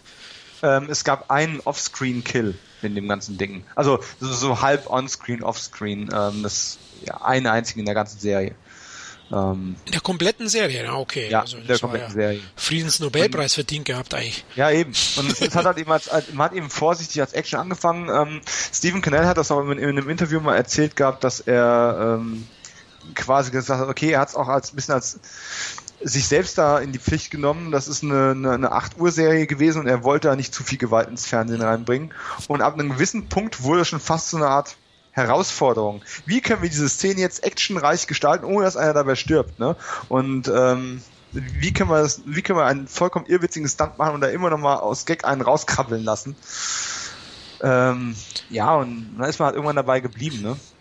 Übrigens, äh, in diesem Pilotfilm ist auch das einzige Mal drin, äh, dass, gut, das ist halt der Pilotfilm, ne? Man muss es noch nicht besser. Das ist das einzige Mal, wo ein Teammitglied Hannibal mit John und beziehungsweise Johnny anspricht. Facer ist, ja, Facer ist am Anfang gemacht. Ähm, als er nach ihm gerufen hat, hey John, wo bist du? Johnny! Äh, kam er aus dem Kostüm raus, äh, aus dem Teich rausgehüpft. Und äh, das hat man später nie wieder gemacht. Die haben ihn immer Hannibal genannt. Ja. Es gibt gerade jetzt schöne Flugszenen zu sehen mit mhm. so einem Doppeldecker ähm, über so einem Feld. Ne? Normalerweise tut der das wahrscheinlich mit Insekten, Pestiziden ja. voll ähm, besprühen. Jetzt fliegt er rum, äh, Murdoch singt mal wieder, wie es häufig ist, dass er dann ein Liedchen anstimmt. Und vor allem, äh, jetzt, ah, jetzt ein kleiner Goof, ne? Wir schmeißen links die Flugblätter raus und da fallen sie rechts runter. Und es sind definitiv keine, und es sind definitiv keine Marihuana-Pflanzen, die da unten stehen. Ich bin kein Experte, aber man weiß, wie die aussehen. Ja, wahrscheinlich. Ähm, aber diese Fliegerszenen sind toll und erinnert mich übrigens daran, äh, George Peppard, der blaue Max, toller Fliegerfilm. Ja. Okay, kann man ja. sehr empfehlen. Da ist er, da ist er mit so einem, mit so einer Maschine äh, im Krieg geflogen. Äh, das ist auch definitiv einer seiner bekannteren und, und, und besseren Filme, die man sich so aus seiner Zeit vor dem A-Team mal anschauen äh, kann. Ja, ähm, das A-Team, ich würde fast sagen, es gibt zwei Teams, zwei Duos. Also einmal gehört ja sehr, sehr stark äh, B A und Murdoch zusammen und Face und mhm. ähm, Hannibal sind ja auch gute. Ja, agieren oft zusammen, ne? Also in den späteren ja. Folgen mit Benedict. Ich finde immer so, die treten oft zusammen auf, ne? Definitiv, ja. ja. Aha, jetzt wird nochmal ein bisschen äh, aufgepepptes Flugzeug. Ein M sechzig, glaube ich, wird da jetzt draufgeschraubt vom B A. Uh, Waffenexperte. Ja, ist nur eine Vermutung. Du, ich kenne nur diese eine Waffe von Rambo zwei. Ich war, ich habe keine Ahnung, wie das mit dieser Kette funktionieren soll, dass er mit, dank dieser Kette nicht durch den Propeller durchschießt. Ja, wäre ein bisschen gefährlich auch. Vor allem muss die, glaube ich, auch einer halten. Normal unterm Fliegen schwierig. Ah, okay. okay. Da ich muss da später mal drauf achten. Ja, da gab es noch keine Gatling Gun zu der Zeit, oder? Die war noch nicht, die ist erst bei Predator so richtig äh, Mode geworden. Die tragbare Version. Ja, ja. genau. Eigentlich ja. unmöglich, ne? Aber ja. normal wäre da der liebe Jesse Ventura mitgeflogen in dem Film. Übrigens, wenn Murdoch so schön am Singen ist, auch nochmal ein Wildschwein. Äh, oh je, aber schnell von der Gasse runter. Jetzt erwischt es, wo die Bösen kommen. Na, der könnte sich auch hinsetzen. Ich weiß nicht, warum er jetzt steht. Weil es cooler ist. Also fast den Baum mitgenommen. ja. Ähm, wobei ich mir schon mal einen Spaß draus gemacht habe, Jeeps zu zählen, ne? Weil ja doch manchmal, ähm, wenn du mal guckst, wie viele Jeeps dann da sind und wenn du versuchst dann mal ähm, ein Buch zu führen, wie viele sich nachher überschlagen, das wird ein interessanter Spaß. Also da könnte man auch schon ein kleines Trinkspiel draus machen. Ja, das stimmt. Ähm, was ich noch schnell sagen wollte, du hast, du hast den Gesang schon so schön angesprochen. Ich finde es tatsächlich witzig, dass er in, in, in der deutschen Version so, ne, über sieben Felder musst du fliegen und dann äh, quasi auf Peter Maffay da einen macht, das umtextet. Im, im Original ist es total langweilig. Ne? Da singt da irgendeine italienische Arie halt die ganze Zeit. Okay, also man sieht, die Synchro, vor allem in den achtzigern, die hat auch manchmal Mehrwert gehabt. Mhm. Von der Unterhaltsamkeit auf jeden Fall, ja. Ah, der Stare-Down zwischen oder das Vorgeplänkel vor der großen Schlacht dann. George Peppard. Ja. Hat, er, er hat einfach eine Ausstrahlung. Und er ist halt, er erdet das Ganze. Jetzt stell dir mal vor, der wäre auch so eine Over-Top-Figur. Genau, er ist der seriöse Charakter eigentlich letztlich und auch, ja. der, wie du schon erwähnt hast, der beste Schauspieler. Denke ich, vom ganzen Team, ja. würde ich jetzt mal frecherweise sagen. Was ich immer toll finde, ist, wenn er auch ähm, gerade in Szenen mit ihm und Dirk Benedict später in der Serie dann, ne, wenn, wenn Face dann wieder irgendwann rumflirten oder rumalbern oder rumseilen ist und ja, dann immer mal wieder, ne, Bewegung latent. Alles klar, ich komme. Das sind immer so ein paar schöne Momente zwischen den beiden auch immer. Genau, ja. Ja, die Chemie war halt auch besser wie mit jetzt Dunigan in dem Film. Das hatten wir schon angesprochen. Ja. Oder im Piloten. Es, es gab mal tatsächlich äh, in den... Das ist Gott schon, das ist über zehn Jahre her, gab es mal eine, eine deutsche George Peppard Fanpage. Ah. Ich habe die nicht mehr finden können, also wahrscheinlich ist die inzwischen einfach äh, nicht mehr existent. Ja. Und da hatte der Betreiber ein, ein Interview mit Tim Dunigan ähm, geführt gehabt. Oh, und, cool. Äh, ja, und Dunigan hatte dann irgendwie erzählt, dass er den Eintrag, also ist dann nach, nach Peppard natürlich gefragt worden, ist klar. Und ähm, äh, der hatte dann auch gesagt, naja, er, er hatte so ein bisschen den Eindruck, dass äh, Peppard ihn nicht besonders äh, gemocht hätte. Ähm, wobei Peppard von all den Erzählungen, die es von ihm gibt und all den Geschichten, die man so hört und die natürlich im Laufe der Zeit auch ein bisschen verklärt worden sind, sicherlich, ähm, ist er für mich in der Wahrnehmung so ein bisschen auch ein William Shatner. Wo, ja, man, nicht so, wo man nicht so genau weiß, weißt du? Ein schöner Vergleich, ja. Ist es wirklich so eine äh, zweifel, zweifellos ein, ein guter Star, aber vielleicht auch mit zu viel Starallüren, vielleicht aber auch nicht. Vielleicht hat er einfach nur eine seltsame Art, eine seltsame Art von Humor. Ähm, ja, da scheiden sich wahrscheinlich die Geister bei ihm. Ja, ja, er hat Star Power, klar, und er hat sicher auch Entscheidungskraft. Er ist jetzt schön mit einer Affenschaukel in dieser riesen Action-Szene von der Geil. einen Seite zur anderen rüber ge- geschwungen. Als Kind habe ich es auch geliebt, wenn ich einen Spielplatz gefunden habe, der so eine Affenschaukel hat. Das war einfach... das Größte. Ich habe ja so ein bisschen wie äh, Höhenangst ja, okay. äh, und, und Flugangst. Ähm, man muss mich nicht betäuben, aber ich bin jetzt definitiv kein Fan von, davon. Okay. Das ist immer so eine Sache, wo ich dachte, uh, das muss nicht sein. Ja, und der Bus ist jetzt ganz schön umgebaut worden. Also das ist ein ja fast futuristisch. Ne? Ja. ja. Ja, da hast du deinen Road Warrior, ne? ja, das genau. Ist so, ein, so ein Mad Max-Gefährt. Ein schönes äh, Kanönchen obendrauf, ja. Die hatten sie ja vorhin geklaut. Die Kanone. Ausgeborgt. Ja. Liebe Kinder, klauen tun wir nicht. Liebe Leute. So, jetzt haben wir drei Jeeps, ne? Vorhin im Dorf waren es vier Jeeps, wenn ich es mich nicht verzählt habe. Das eine hat sich schon überschlagen. So, in den nächsten Aufnahmen sind es dann, sind's dann gleich wieder vier Jeeps. Zack, dann haben wir wieder vier. Also da, da ein bisschen ähm, mitzählen macht schon Spaß, aber wen interessiert's? Es, es rumst, es knallt. Die Patronenhülsen fliegen durch die Gegend, dann mal schön Flugszenen dazwischen geschnitten. Ja, also... Ähm, recht temporeich geschnitten, ja. Ja, ich wollte sagen, also für eine Serie, die jetzt ja auch schon etliche Jahre auf dem Buckel hat, Ähm, ist das immer noch nicht so, dass ich jetzt sage, das langweilt mich irgendwo großartig, oder? Nö, es macht richtig Spaß. Also, es war ja, Dominik, wir hatten ja lange diskutiert, wir beide, was, oder lang, aber überlegt, was wir nehmen, und es war mhm. die richtige Entscheidung. Also, ich muss auch sagen, A-Team, ich weiß nicht, ob Colt Sievers zum Beispiel da mithalten könnte. Ich weiß es nicht. Also, ich bin doch positiv überrascht. Hab lang den Pilot nicht mehr gesehen, immer wieder mal eine Folge. Ich glaube, aktuell mhm. laufen die auch wieder im Fernsehen. Ja, R T L Nitro ähm, hat die jetzt seit zwei Wochen oder so wieder im Programm, oder drei Wochen. Äh, ich meine, gut, ich habe es da alle auf D V D. Äh, aber es ist ja nicht so, dass man jetzt äh, dauernd, es gibt so viel Serien, so viel Filme zu, dass man ständig halt irgendwie mal eine D V D rausholt, eine ganze Staffel von einer Retro-Serie sich nochmal ansieht. Ja. Aber ähm, das Problem beim A-Team ist sicherlich, wie bei vielen achtziger-Jahre-Serien, ähm, es ist was, was aber tatsächlich doch eher dafür geeignet ist, mal eine Folge zu gucken, weil fürs Binge-Watching, dafür sind sich die Storys oh. in diesen Serien immer doch zu ähnlich. Heftiger Der Stunt. Stunt ist geil. Herrlich, super, ja. Ach, krass. Also richtig handmade, Leute. Also hat sich gerade überschlagen, ein Jeep mit der Kanone haben sie geschossen. Also geiler Stunt, ja, wirklich. Also da gibt's auch wirklich nichts zu meckern dran, wenn wir da sagt, irgendwie, das ist ein, ist ein tröger Stunt, den könnte man heute viel besser machen mit C G I. Nein, kannst du nicht. Kein Fall, ja. Erzähl keinen Mist. Ja. Ja. Ah, die Jeeps, wir sind wieder bei vier Jeeps gerade. Ja, genau, und inzwischen ist es noch einer weniger, ne? Also im Grunde hätten es dann am Anfang sechs im Dorf sein müssen. Ja, wenn nicht zwölf oder irgendwann. Aber ist, ist Banane, Jungs. Ja. Oder Leute. Oh, jetzt. So, alle in der Falle. Munition ist alle. Zack, vorbei. Ja, und Hannibal hat die große Wumme vor sich, also die Kanone oben auf dem Dach vom Jeep. Wer, wer ist das? Wer, wer hat das erzählt? Ich glaube, Dwight, Dwight Schultz hat das mal irgendwann erzählt. Also man hat das halt auch durchaus gemerkt, dass ähm, ähm, dass das Peppard halt auch gesagt, okay, ich bin der, ich bin der Filmstar, ich mache diese Serie jetzt hier.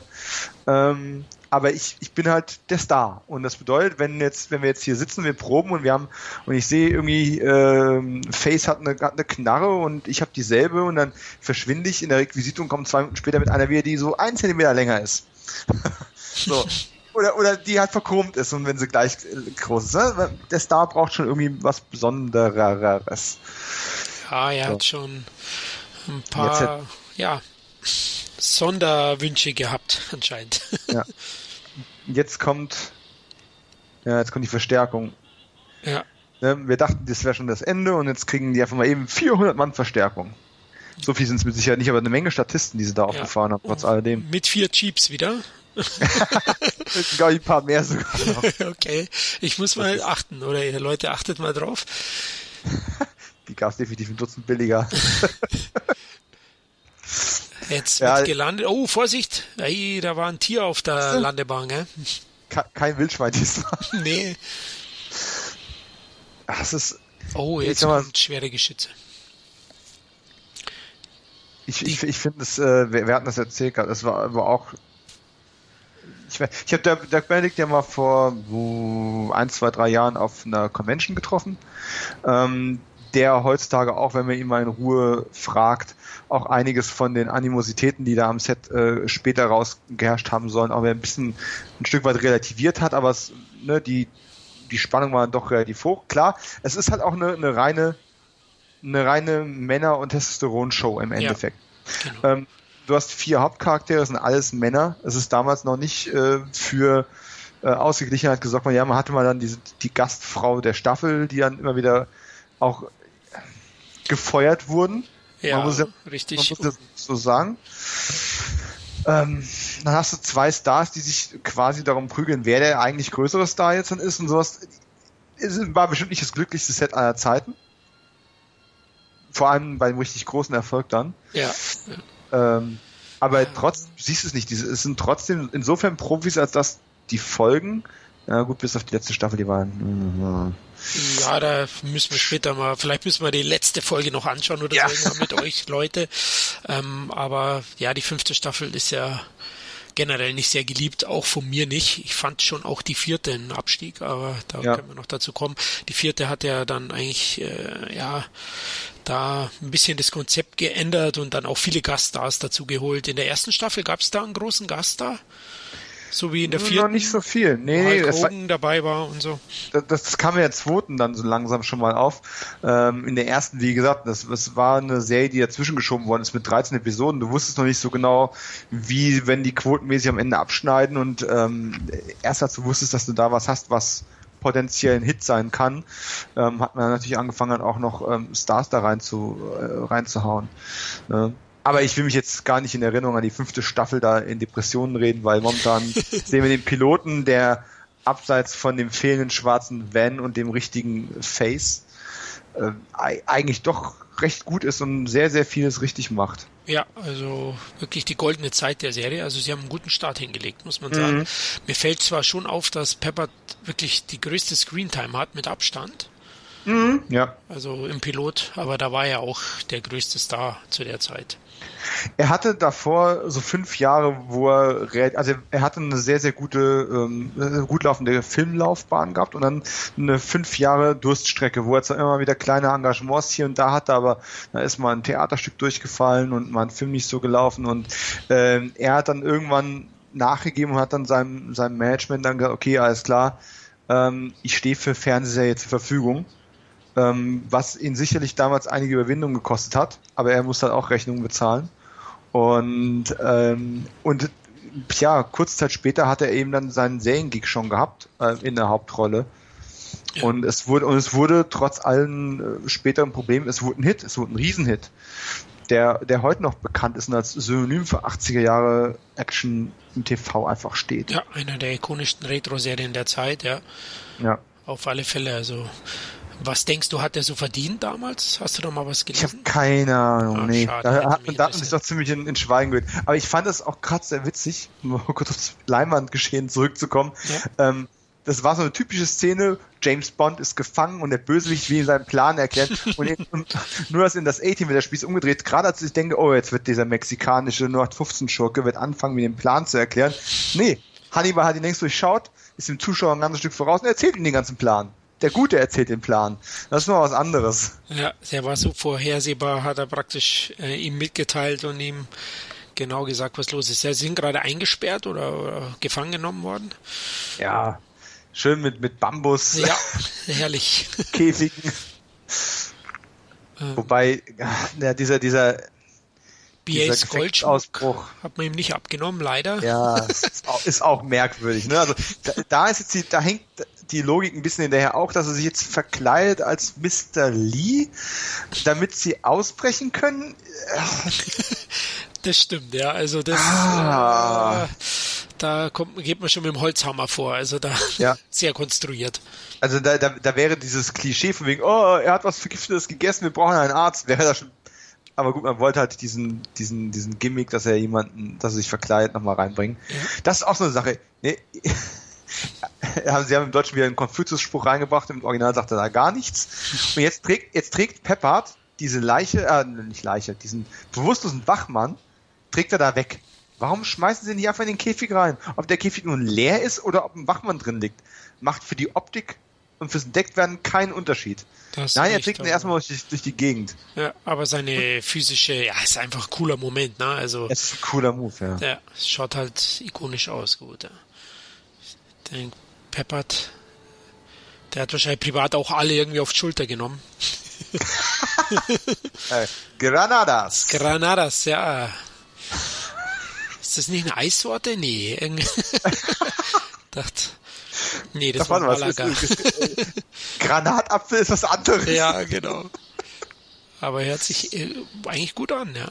Aha, ja. Jetzt B A. Nein, einen Jeep nehmen sie nicht, einen L K W. Ja. Naja, wir brauchen ja was, wir brauchen was Größeres. Die Helden brauchen das größte Ding hier. Genau. Zack, auf die Ladefläche drauf und... Aber sie wären auch zu viele vielleicht gewesen für einen Jeep. Ja, ja, knapp wäre es. Oh je. Oh, das ja, liebe ich so in den achtzigern. Ja, ja. Diese, diese Granatenwürfe, wenn dann die Schauspieler, äh, Stuntmans daneben weghüpfen. Guck, guck dir das an. Diese, diese elendlange Straße, gepflastert mitten zwischen Palmen links und rechts. Das ist einfach ein tolles Motiv auch. Ja. Wo sie dieses Guerilla-Lager da aufgeschlagen haben. Haben sie dann hauptsächlich auch in Mexiko gedreht wahrscheinlich, ja. Ja, also überwiegend.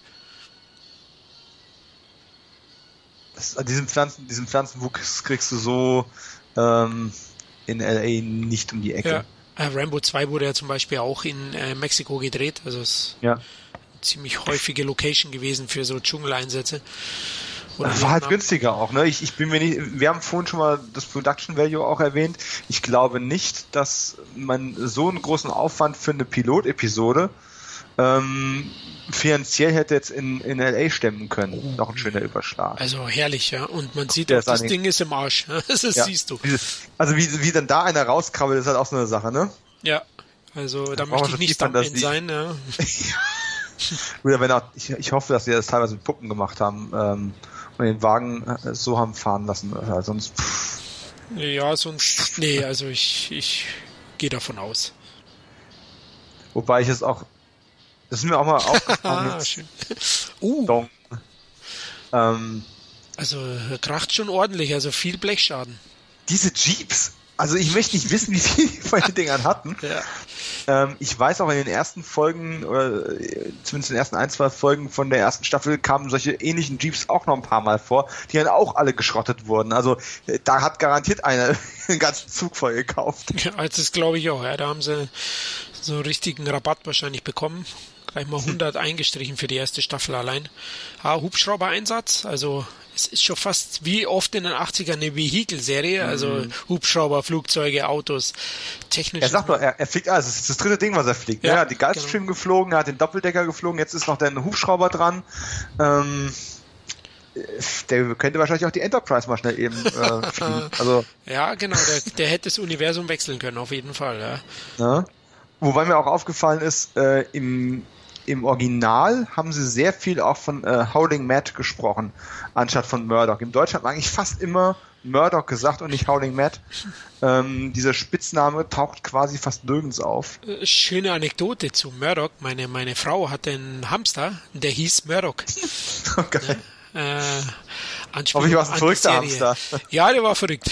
Also sie hat gesagt, ein wilder war das, ein wilder, verrückter. Und den hat sie Murdoch nach A-Team benannt. Sehr geil. Ja, deine die Frau hat Frau, Geschmack. Ja, definitiv. Und zwar nicht nur, weil ihr geheiratet habt und sowas. Das verstehe ich von selbst. Hier die Aufnahme. Dankeschön. Close-up von Peppard, ne? Ähm, wer jetzt nicht nur den Piloten guckt, sondern auf den Geschmack gekommen ist und sich die erste Episode, die erste reguläre Episode anschaut, wird feststellen, dass man diesen Close-up von Peppard, wo er die Dorfbewohner anrücken sieht, ähm, in die erste Episode auch wieder reingeschnitten hat. Mhm. Nur mal so nebenbei, ja, fast okay. nachvollziehbar. Da hat man also Material wiederverwertet. Ja, ja. War ja üblich, glaube ich. In ja, den achtzigern ja. hatten wir ja vorhin gehabt.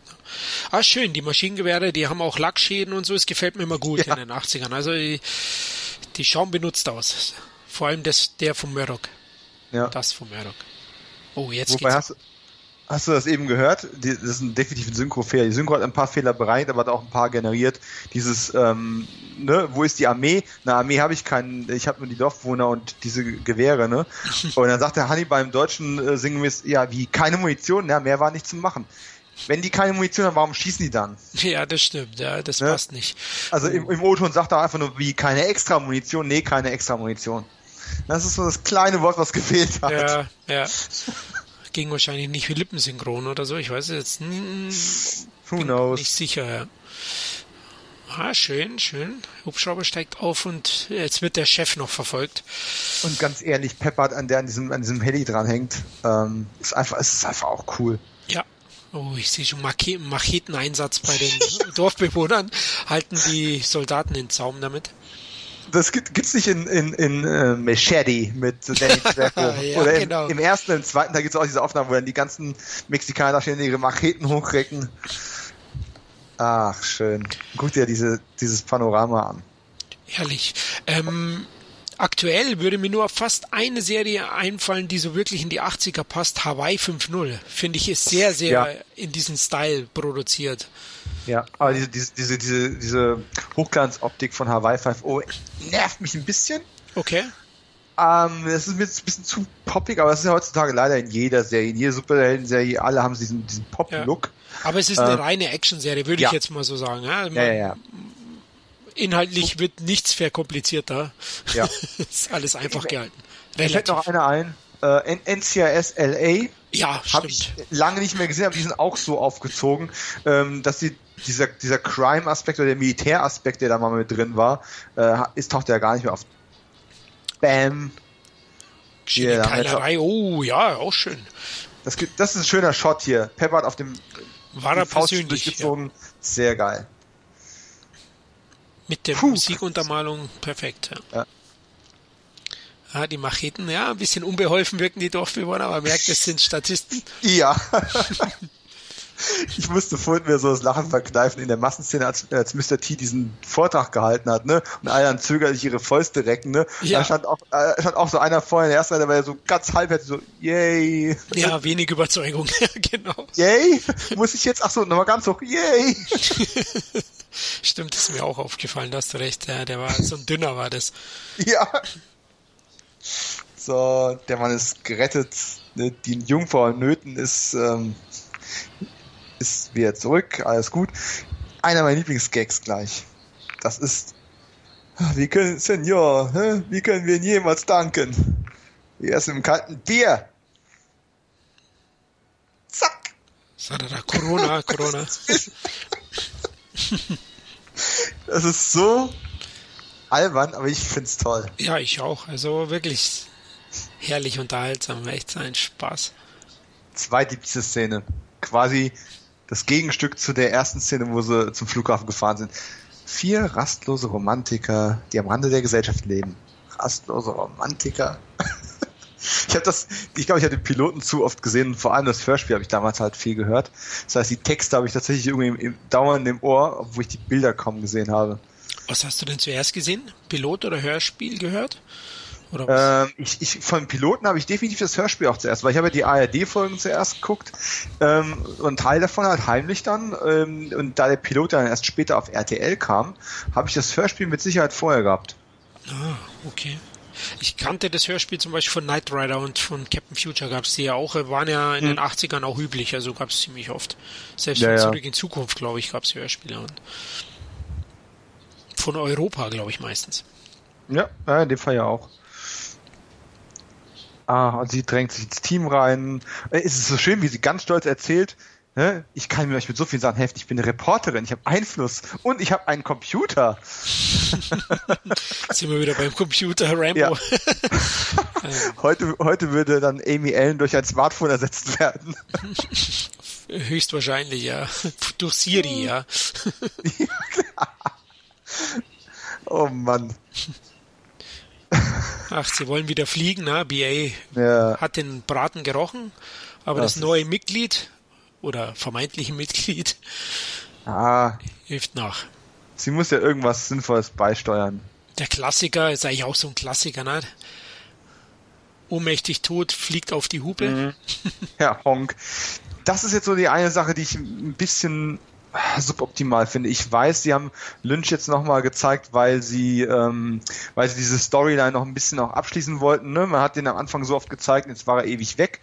Aber im Endeffekt, es wirkt so ein bisschen dran getackert. Ähm, der ist mir jetzt nach Mexiko gefolgt. Ähm, warum auch immer. Äh, eine Zuständigkeit hat er da wahrscheinlich auch keine. Hm. Stimmt, macht wenig Sinn eigentlich, da hast du recht. Aber es ist nicht schlecht, wenn man so, so eine Faustschlagbetäubung hat mit einem Schlag und die Leute sind fast im Koma. Ja. Hannibal hat ihm jetzt gerade eine aufgebrezelt und ihm ja schön verscharrt im Kofferraum. Hm. Ja, B A wird auch wieder ah, Dunigan probiert. Diesmal das. Ja. Hannibal hat genug getragen. Ist auch mal ein anderer dran. Ja, der Weg ist auch nicht so weit, ne? Ja. Aber die Treppen hoch ist bestimmt auch nicht so leicht.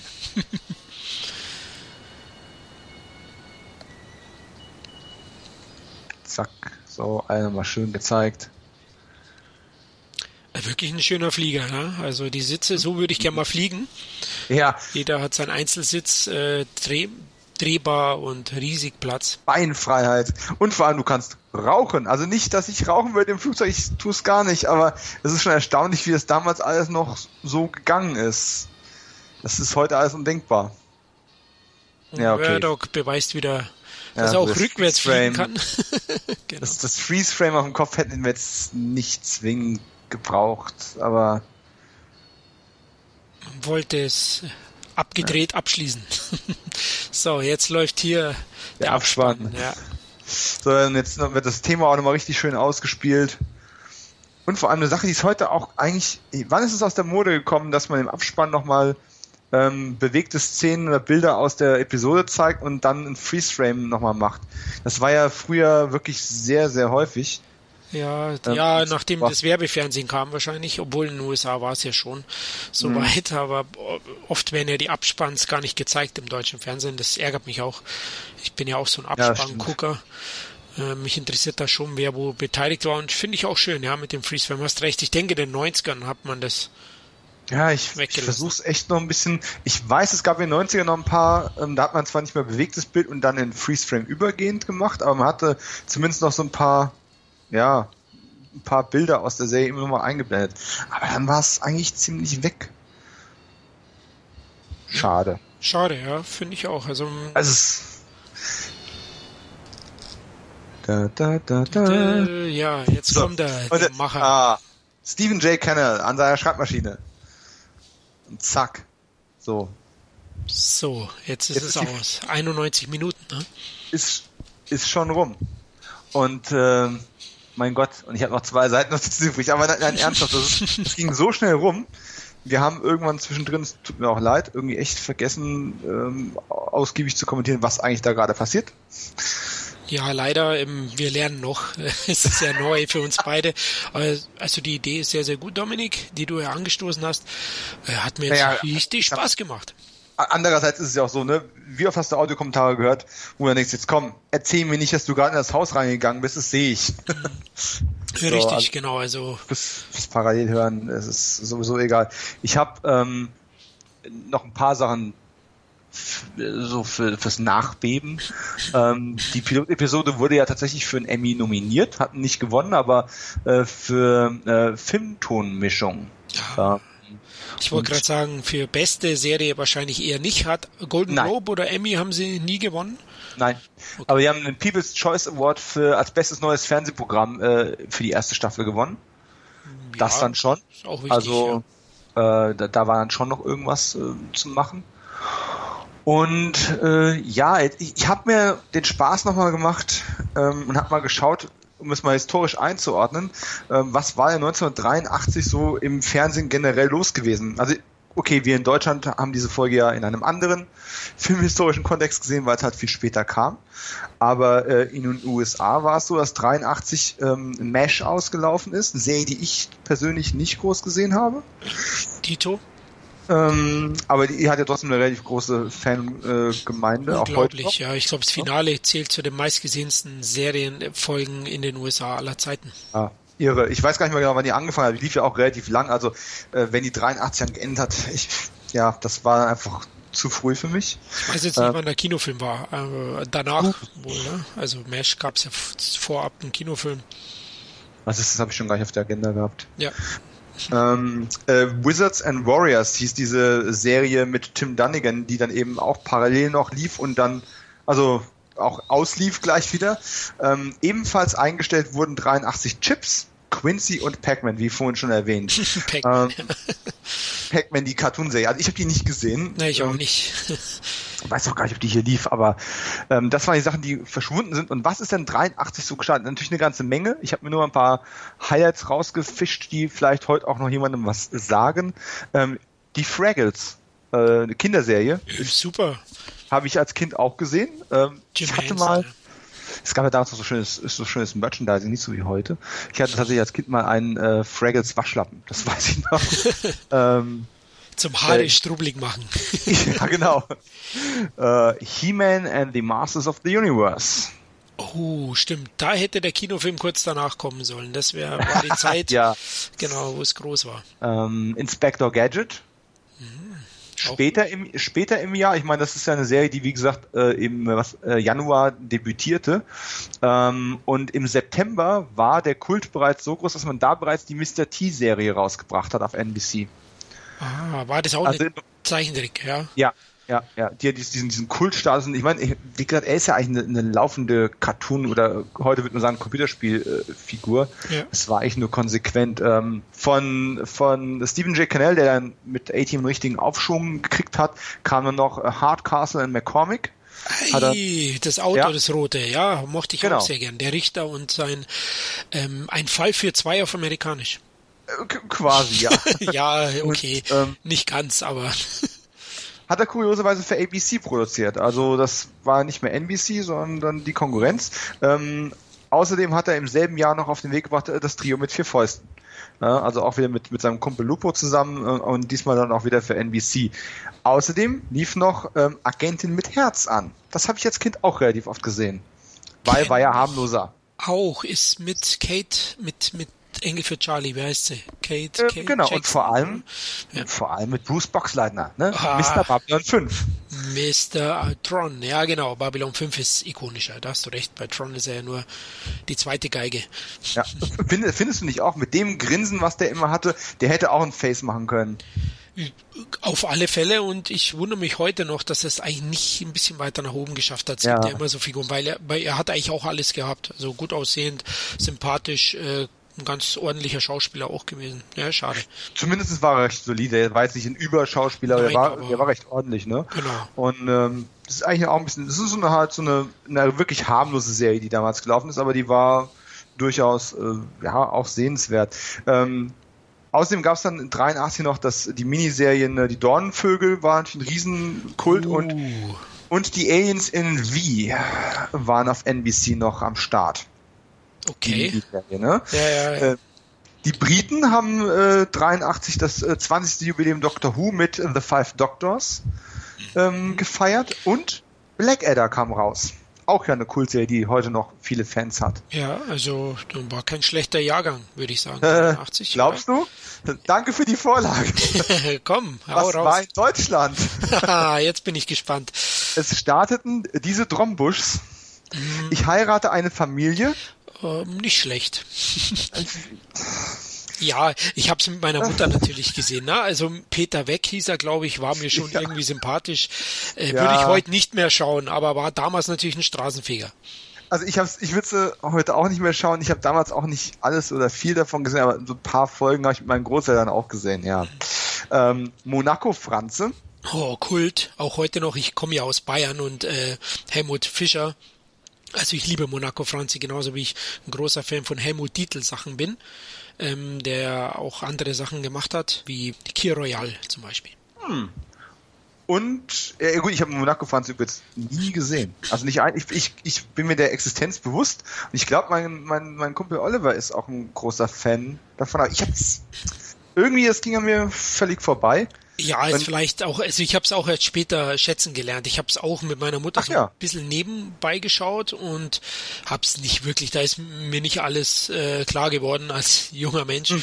Und später dann auf D V D, wo die D V D-Box kam, nochmal geschaut und das Ding ist durchaus, also klar, ist ein Kind seiner Zeit, aber hat auch einen Charme, der auch heute noch funktioniert. Vor allem der Hauptdarsteller, ne?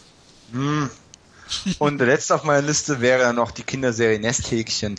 Äh, die habe ich auch nur mit draufgenommen. Ich habe, ich wusste, dass es die gibt, aber ich hatte nicht mal Kenn irgendeine Ahnung, nicht. um ja. was es geht. Ja, ähm, aber Mütter kaufen das auch heute noch. Äh, ne? Gerade letzte Woche hat mich eine Kollegin darauf angesprochen, weil sie das zu sehen zweimal bestellt hat ähm, bei, bei Amazon und äh, wollte mir ein Nesthäkchen anregen. Sag ich, Nesthäkchen, willst du mich verkohlen? Und ähm, da musste ich schon sehr lachen, als ich das jetzt nachgeschlagen habe. Und dann sehe ich das auf der Liste der Neustarts in Deutschland. Okay. Ja. Sagt mir und das, das war's aber dann auch, ne? Also, wenn wir mal schauen, Agentin mit Herz, äh, das Trio mit vier Fäusten, Hardcastle, McCormick, He-Man und die Fraggles gegen Drombuschs, ich heirate eine Familie und das Nesthäkchen. Da ist doch definitiv A-Team das ikonischste und beste Produkt dieses Jahres, würde ich sagen. Absolut, würde ja. ich unterschreiben. Ich bin jetzt gerade überlegen, was wäre Platz zwei. Oh, ja, Doctor Who lasse ich mal außen vor, weil das war jetzt nur mal eine Erwähnung, weil es das zwanzigste Jubiläum war. Blackadder ist natürlich Kult, habe ich aber zu wenig von gesehen. Ja, ich auch. Also ich kenne einige Folgen und schätze sie auch, aber bin jetzt nicht der ganz große Fan, aber ist sicher äh, ziemlich gut.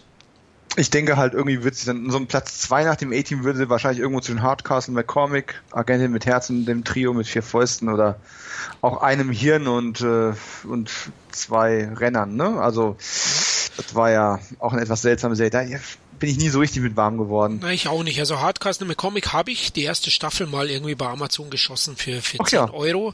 Also deswegen würde wäre die bei mir an zwei. Also habe ich auch sehr gern gemocht. Ich fand auch hier den, den das Theme geil, also der Vorspann. Mhm.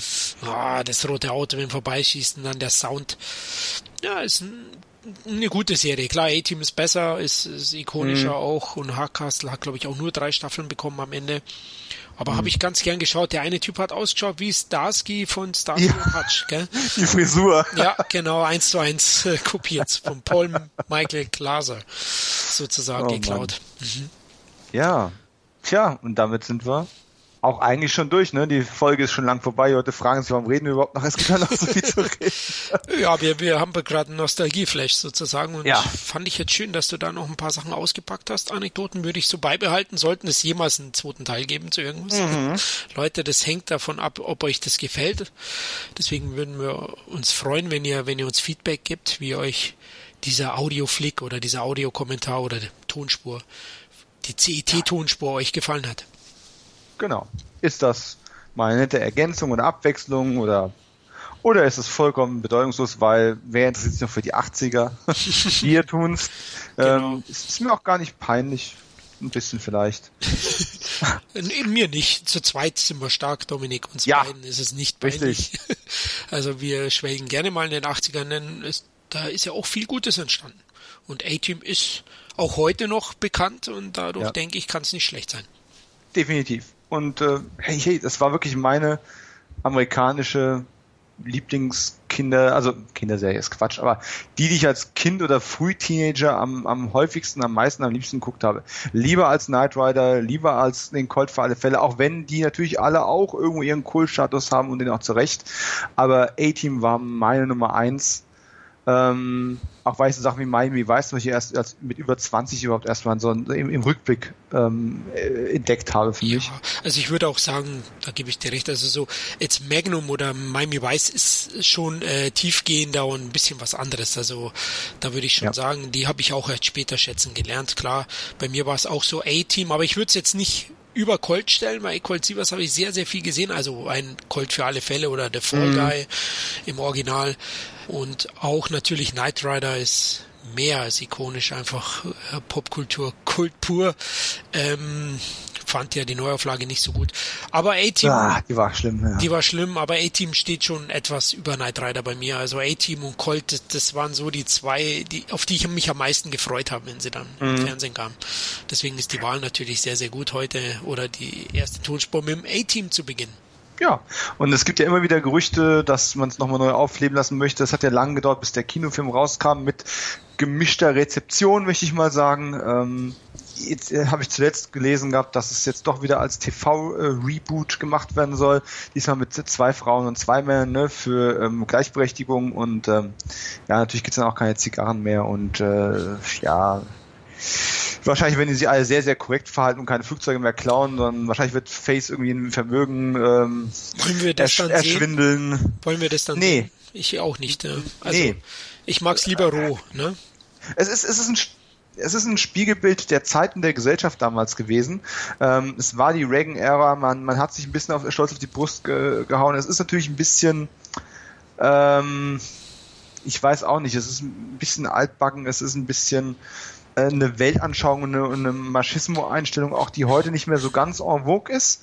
Ja, ich würde sagen, so leichte sexistische äh, Anzüge hat es auch, die Serie, so bisschen. Im Laufe. Ja, ja ein sicher. Bisschen, klar. Also Face, der Charakter einfach, der ja. Frauen oft nur oder das Flirten dazu benutzt, Frauen zu verwenden oder zu benutzen halt für, für seine Vorteile. Wie James Bond halt auch. Richtig, genau. Du hast so. recht. Und, äh, aber es hat, dazu hat's gepasst, es hat in den zeitlichen Kontext gepasst und ich würde mir tatsächlich eine Neuauflage vom A-Team, und das tut mir echt weh, würde ich mir tatsächlich anschauen, Allerdings wäre meine Grundvoraussetzung, dass man auch in diesem Fall auf die politische Korrektheit ein wenig pfeift. Man muss es nicht genauso machen wie damals. Es, es gibt ja heute auch andere Arten, nicht politisch korrekt zu sein, aber wenn ich schon dann sowas äh, sehe, dass man sich halt wieder überall einschleimen möchte, ähm, dann muss man wahrscheinlich irgendwie noch fünf Teammitglieder draus machen oder sechs, damit man noch äh, jede Nationalität mit drin hat und, und ach, dann wird's ganz schnell eine völlig beliebige Serie und das brauche ich dann auch wirklich nicht mehr. Das unterschreibe ich. Also gib mir Five, also sehe ich genauso. Ja. Also ich denke auch, das Konzept würde sich schon eignen für eine Neuauflage. So mhm. könnte man durchaus mit, mit genügend Respekt durchaus eine tolle neue Serie draus machen, glaube ich. Und würde ich auch mir anschauen unter der Voraussetzung, dass man eben auf zu viel Political Correctness pfeift, sondern dass man so ein bisschen frecher ist, ein bisschen roher. Von mir aus kann man die auch mischen, ne? Also wenn man es ja. wenn man es sinnvoll macht. Ich bin ja doch einer der Verfechter für das Reboot von Ghostbusters. Nicht, dass ich ihn jetzt geliebt hätte, mhm. aber ich fand ihn nicht so schlecht wie die Masse. Deswegen äh, würde ich es auf mich zukommen lassen, aber da muss man schon aufpassen, wie man es macht. Mhm. Das ist doch mal ein schöner Schlusspunkt. Dann ähm, verlassen wir mal langsam den Audioflix, ähm, bevor, wir, bevor wir uns überlegen, warum wir nicht noch eine Folge drangehängt haben. Das stimmt. Ähm, ja. Und ja, wir hoffen, es hat euch gefallen, es hat euch Spaß gemacht. Äh, hoffentlich haben wir ein bisschen, ein paar Infos ähm, entweder neu mit reingegeben oder Erinnerungen wieder zum Leben erweckt. Wir hatten Spaß dabei, die Zeit ging weg wie nichts und äh, hoffentlich bis zum nächsten Mal. Bis dahin, ähm, ja, kontaktiert uns auf Facebook, äh, Twitter, äh, bei Twitter at cet Unterstrich podcast und ähm, dann natürlich über den Entertainment-Blog auch äh, auf Facebook und den üblichen Kanälen. Wir freuen uns, von euch zu hören. Ansonsten hört ihr wieder von uns. Und bis dahin. Macht's es gut, liebe Hörer. Ciao. Und bis zum nächsten Mal. Denn ich liebe es, wenn ein Podcast funktioniert. Sin Entertainment Talk. Podcast des Entertainment-Blogs. Mehr Fan-Talk über Filme und Serien.